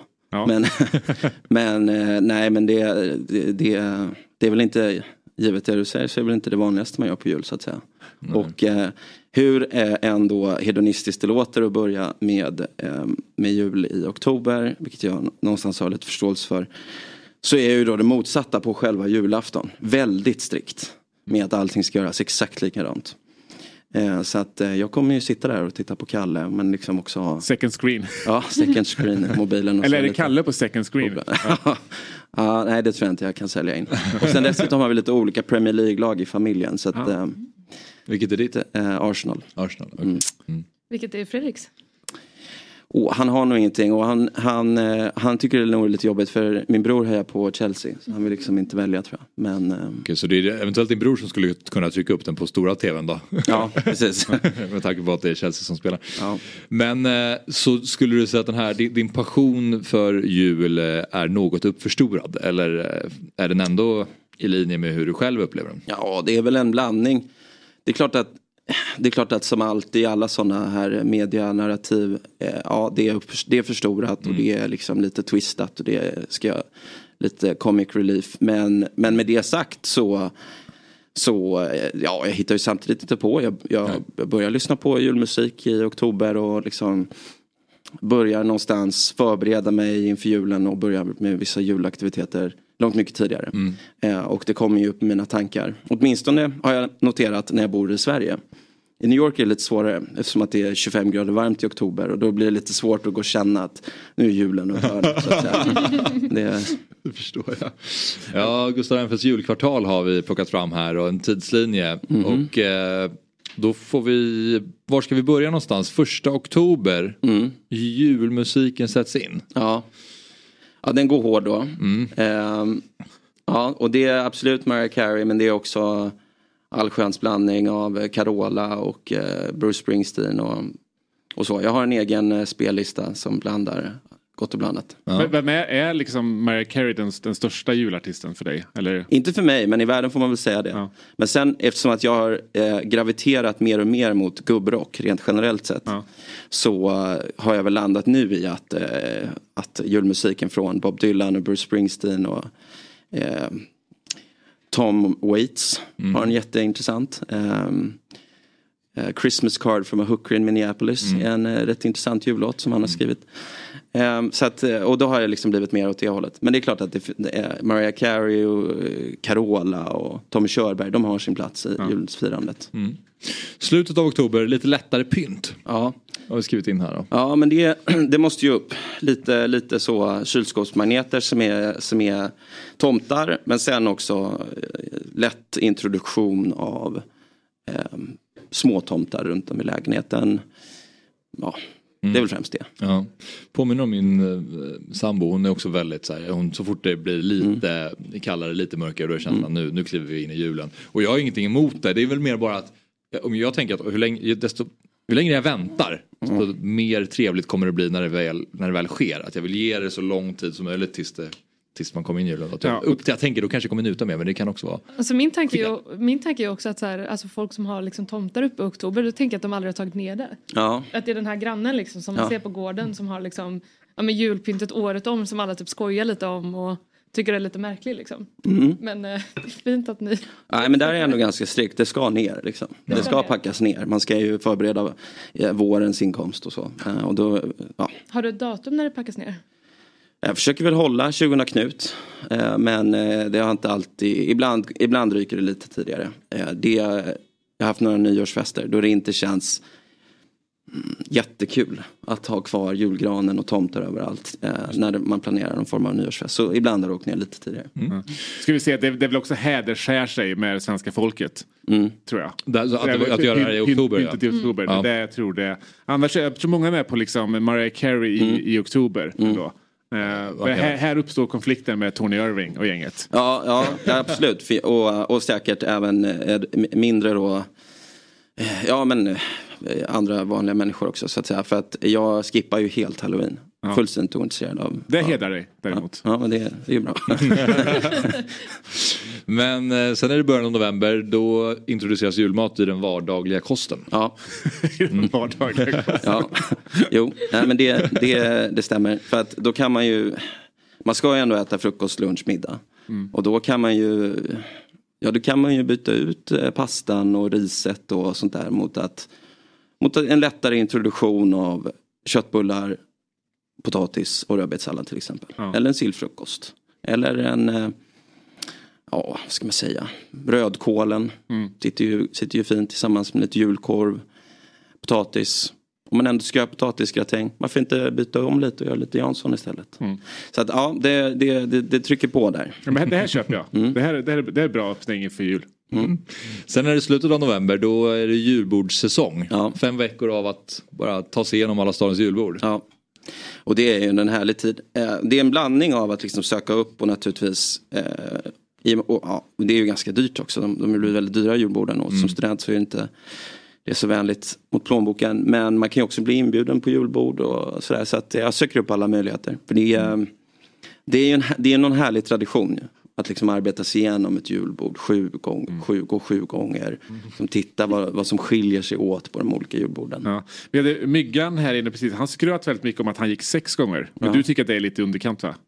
Ja, då skippar han ju ett steg. Ja exakt. exakt. Han han och skryter i onödan. Ja, det är ju lite konstigt. Ja, ja. Det är alltså sju steg. Ja, det finns ju egentligen ännu äldre traditioner som, som, som, eh, som vidhåller att man ska ha antingen 10 eller 11. Allt det här beror egentligen på vad man har på julbordet. Så, Ja. Och i och med att julborden håller på att moderniseras och börjar ta bort lite sådana här gamla klassiker eh, så har väl omgångarna minskat. Jo, vilka är de sju stegen? Du har ju då sill, eh, du har kallt, ehm, kallskänka så att säga. Ehm, lax och, och julskinka och sånt. Sen har du eh, lättare varmt. Eh, sen så har du ehm, eh, vad heter det, juldesserter, ostar och sen så har du godis. Och då till exempel, det man har tagit bort då är du har ingen lutfisk. Eh, du har inte eh, alltså gröt. Just det, just det. Eh, så att det, är- ja, det är några steg som Att man kan addera några till Mm. julklassiker. Mm, Ja, mm. okej. Hur ser möjligheterna, möjligheterna ut i New York för julbords... De är mycket svaga. Ja. Mm, tyvärr. Jag har levt lite på att jag hade några släktingar som kom över eh, över Thanksgiving. Och lite vänner som kom över i oktober. Och eh, de kunde ju då ta med sig Mm. eh, svensk sill eh, och lite annat gott. Julknäcke till exempel. December då, en intensiv stegring mot jul. Mm. Musik, mat, glögg, pyssel, julfilm, julkalender, ljuskläder. Allt ökar för varje dag. Är det så? Det är bara... Ja, ja men så är det faktiskt. Mm. Det är bara så här. Gå upp på morgonen, sätta igång Spotify-listan och sen så värma upp julkaffet eh, och eh, äta jul, alltså julskinkemackan till frukost eller Nej men det, då är det, det är fullt fokus. Ja. Mm. Det låter, na- alltså jag gillar det. Alltså jag, blir här, jag blir, lite sugen på att gå hem och lyssna på massa julmusik nu bara nu pratar om det. Eh, men veckan innan jul då, två julaktiviteter per dag. Eh, julgran och julklappar. Ja. Nu har det ju blivit ännu mer så eftersom att det är den tiden jag kommit hem från New York. Men annars så är det så att eh, bokar upp mig på luncher och middagar med vänner och familj. Ehm, Ja, som eh, flera aktiviteter per dag. Är det så att du har, brukar du vara ute i god tid att du har alla julklappar klart och sånt? Eller är det liksom springer omkring den 23 på Åhléns City och försöker hitta Ja, eh, jag, stressklappar? jag tycker att det är en del av skärmen. Inte just den 23 men den 22. Det är en bra dag. Då är det liksom, det är skärmigt att gå ut och köpa allting. Eh, sen så i och med att jag bor i Täby så går jag över till Täby centrum. Men ja, det är väl samma. Folk är galna. Jag ska säga, 23 på kvällen, alltså Mm. innan allting stänger. Mm. Då är det jag och typ alla grabbar i 30-årsåldern Mm. som är där. Då, då sitter jag med alla inte grabbar i 30-årsåldern och spelar Bingolotto. Så att eh, under uppe sitta kväll. Ja, det är också en del av traditionen. Ja, naturligtvis. Ja, naturligtvis. Ja. Ja, nej, eh, på fredag kommer man alltså kunna se dig i Täby centrum då springa omkring. Ja, det är faktiskt inbokat. Det står i, i min kalender. Min digitala kalender. Så att, yes. Vi ska, innan vi avslutar Gustav så har vi plockat fram lite jultröjor från några allsvenska klubbar. Eh, inte bara allsvenska utan nu har vi en superettan-klubb också. Men, eh, och så får du väl eh, säga vad du, vad du känner kring dem helt enkelt. Och vi börjar med AIK. Och där har vi ju eh, Gary Sundgren. Där det står Have yourself a Gary Little Christmas. Ja, den var ju lite skojfrisk. men den är inte jättefin. Alltså jag förstår ju att liksom AIK, Gnaget och så vidare. Men särskilt om man bor i New York så är det svårt att romantisera råttor. Eh, och eh, jag eh, liksom känner inte att det är en del av en Mary eller Gary eh, Christmas. Känner du också att man kanske inte har experimenterat så mycket med AIK-färgerna för att få fram en julstämning heller? Nej. Färgerna är fina men det är inte så mycket jul över. över. Nej, nej, den är... Ja, nej, jag hade inte haft på mig den. Nej, det kanske också var av andra skäl. ja, exakt. Jag måste ju exakt, jag måste declare an interest här. Jag är ju djurgårdare då. Så att, ja, precis. Sen har vi Hammarby som har en bild på deras supporter och Johan Tomten Johansson. eh, Klassisk Hammarby-supporter som gick bort 2008. Mm. Men eh, ja, han var känd som tomten för att han hade det där skägget som Ja, och det, det, är ju, eh, det är ju väldigt roligt. Det är väldigt bra. Mm. Sen är det ju väldigt mycket då en, en tröja för inbördes beundran. För att eh, det är inte alla då som naturligtvis har en relation till, till denna Hammarby-gigant. Men, eh, men i övrigt så det som, det som Hammarby gynnas av är ju att grönt är ju en central julfärg. Så att det känns ju ljuvligt i övrigt. Så här kanske man kanske inte behöver ha en relation till den här personen heller. För det, man kan ju också missuppfatta det som tomten. Mm. det kan ju funka även liksom lite dubbeltydigt. det är tomten fast med Bajen-glasögon typ. Ja. Sen har vi Djurgården då. Ja. Och ser ut så här. Oj då. Det var ju vackert. Oj vad fint. God jul står det. Ja det tycker jag, eh, det tycker jag också är skojfriskt. Och trevligt tänkt. Är det den sen- vackraste jultröjan du har sett? Ja, jag tror faktiskt det. Det ligger ju där uppe. Jag har ju några tidigare års ehm, ja, årsvarianter. Men den här var väldigt fin. Det där är ju en söt liten björn. Sen är inte den så julig. Alltså just björnen. Den, men, eh, men den är söt. Det finns i alla fall lite snö med på tröjan. Ja. Och en kappsäck. Precis. Och så naturligtvis våra arenor. Ser jag. Ja just det. Eh, sen har vi Blåvitt. Mm. Och eh, Visslan så står det så här. Ja, här här är 2022 då. De har väl lanserat den i år säkert också men vi kunde bara hitta den här i Blåvitt-shoppen då. Mm. Mm. Ja vad säger vi här? Ja, den är, den, är, den är på rea och det kan man ju förstå. den är också eh, svår. Alltså. Det är inte mycket jul över den. Jag, Faktiskt. vet, jag vet att det brukar vara en sån grej med, med Blåvitts jultröjor att de ska vara så gräsliga som Ja. möjligt. Ja, det är för sig.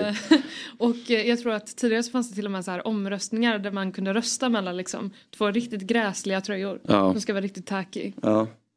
Jo, ehm, ja de lyckas. Men den är, det, det, och, och det är ju kul att de skriver God Jul. För annars hade man ju inte misstagit det där för att vara en jultröja. Nej, helt korrekt. Helt korrekt. Det är alltså Torbjörn Nilsson då som eh, finns på, Ja, är det det på som är tröjan. motivet? Okej. Ja. Sen har vi Häcken. Mm. Som eh, kör den här varianten. Mm. Ja men den, eh, den är den är fin.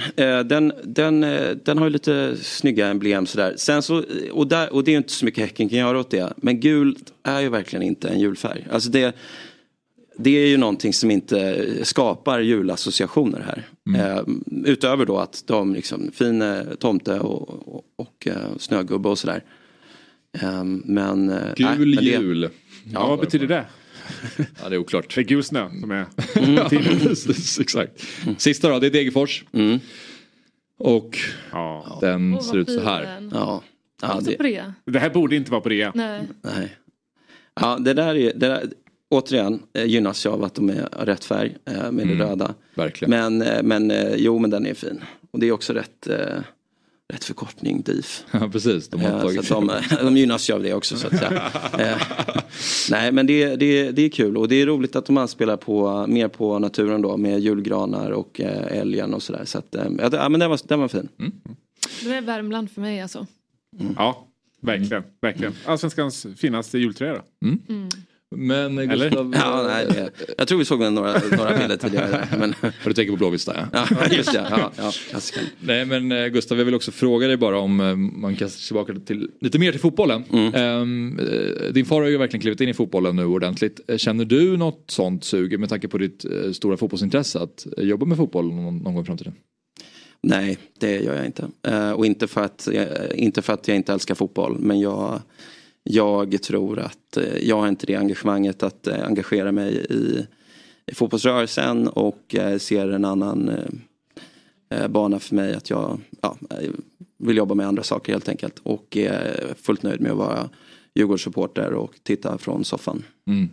Hur känns det för din del då att Fredrik klivit in som ordförande? Ja men det tycker jag, det är ju alltså jätteroligt. Dels för att fotbollsrörelsen är så stor och populär, den engagerar så många människor i Sverige, de rör så många människor och eh, för att eh, han själv då har ett så stort fotbollshjärta och varit intresserad så himla länge. Och eh, så känns det kul att han fick förtroende att fortsätta sin samhällsgärning fast nu i, då, i fotbollen och så vidare som ju utöver allt det, det vi älskar med att titta på fotboll naturligtvis spelar en så viktig roll i samhället på andra plan så att säga. Så att, eh, det känns ju väldigt roligt. Och bemötandet eh, som han har fått nu efter en tid i rörelsen i och med att i början så var han ju inte liksom helt känd som eh, fotbollsrörelsemänniska men bemötandet nu efter, efter eh, ja, nio månader på uppdraget eller så är, är, är väldigt fint.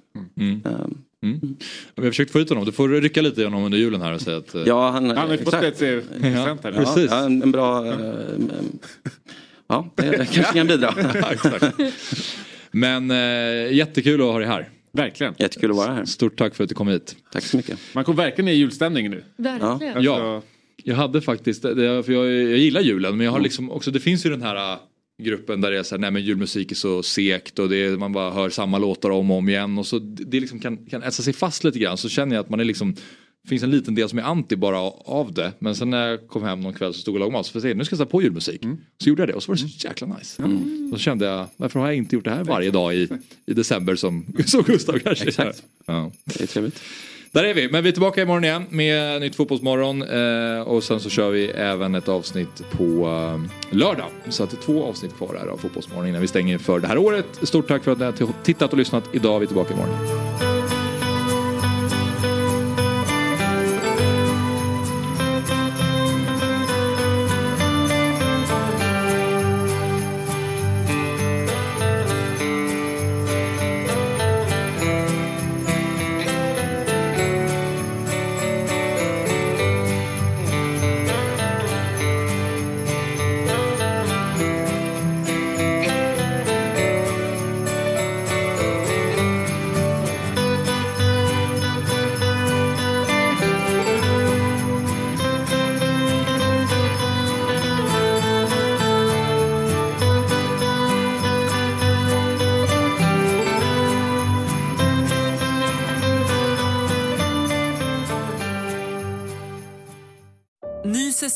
Av Robinson på TV4 Play.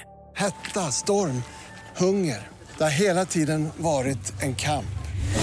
Nu är det blod och tårar. Fan händer just nu. Det. är Detta är inte okej. Robinson 2024, nu fucking kör vi! Streama söndag på TV4 Play.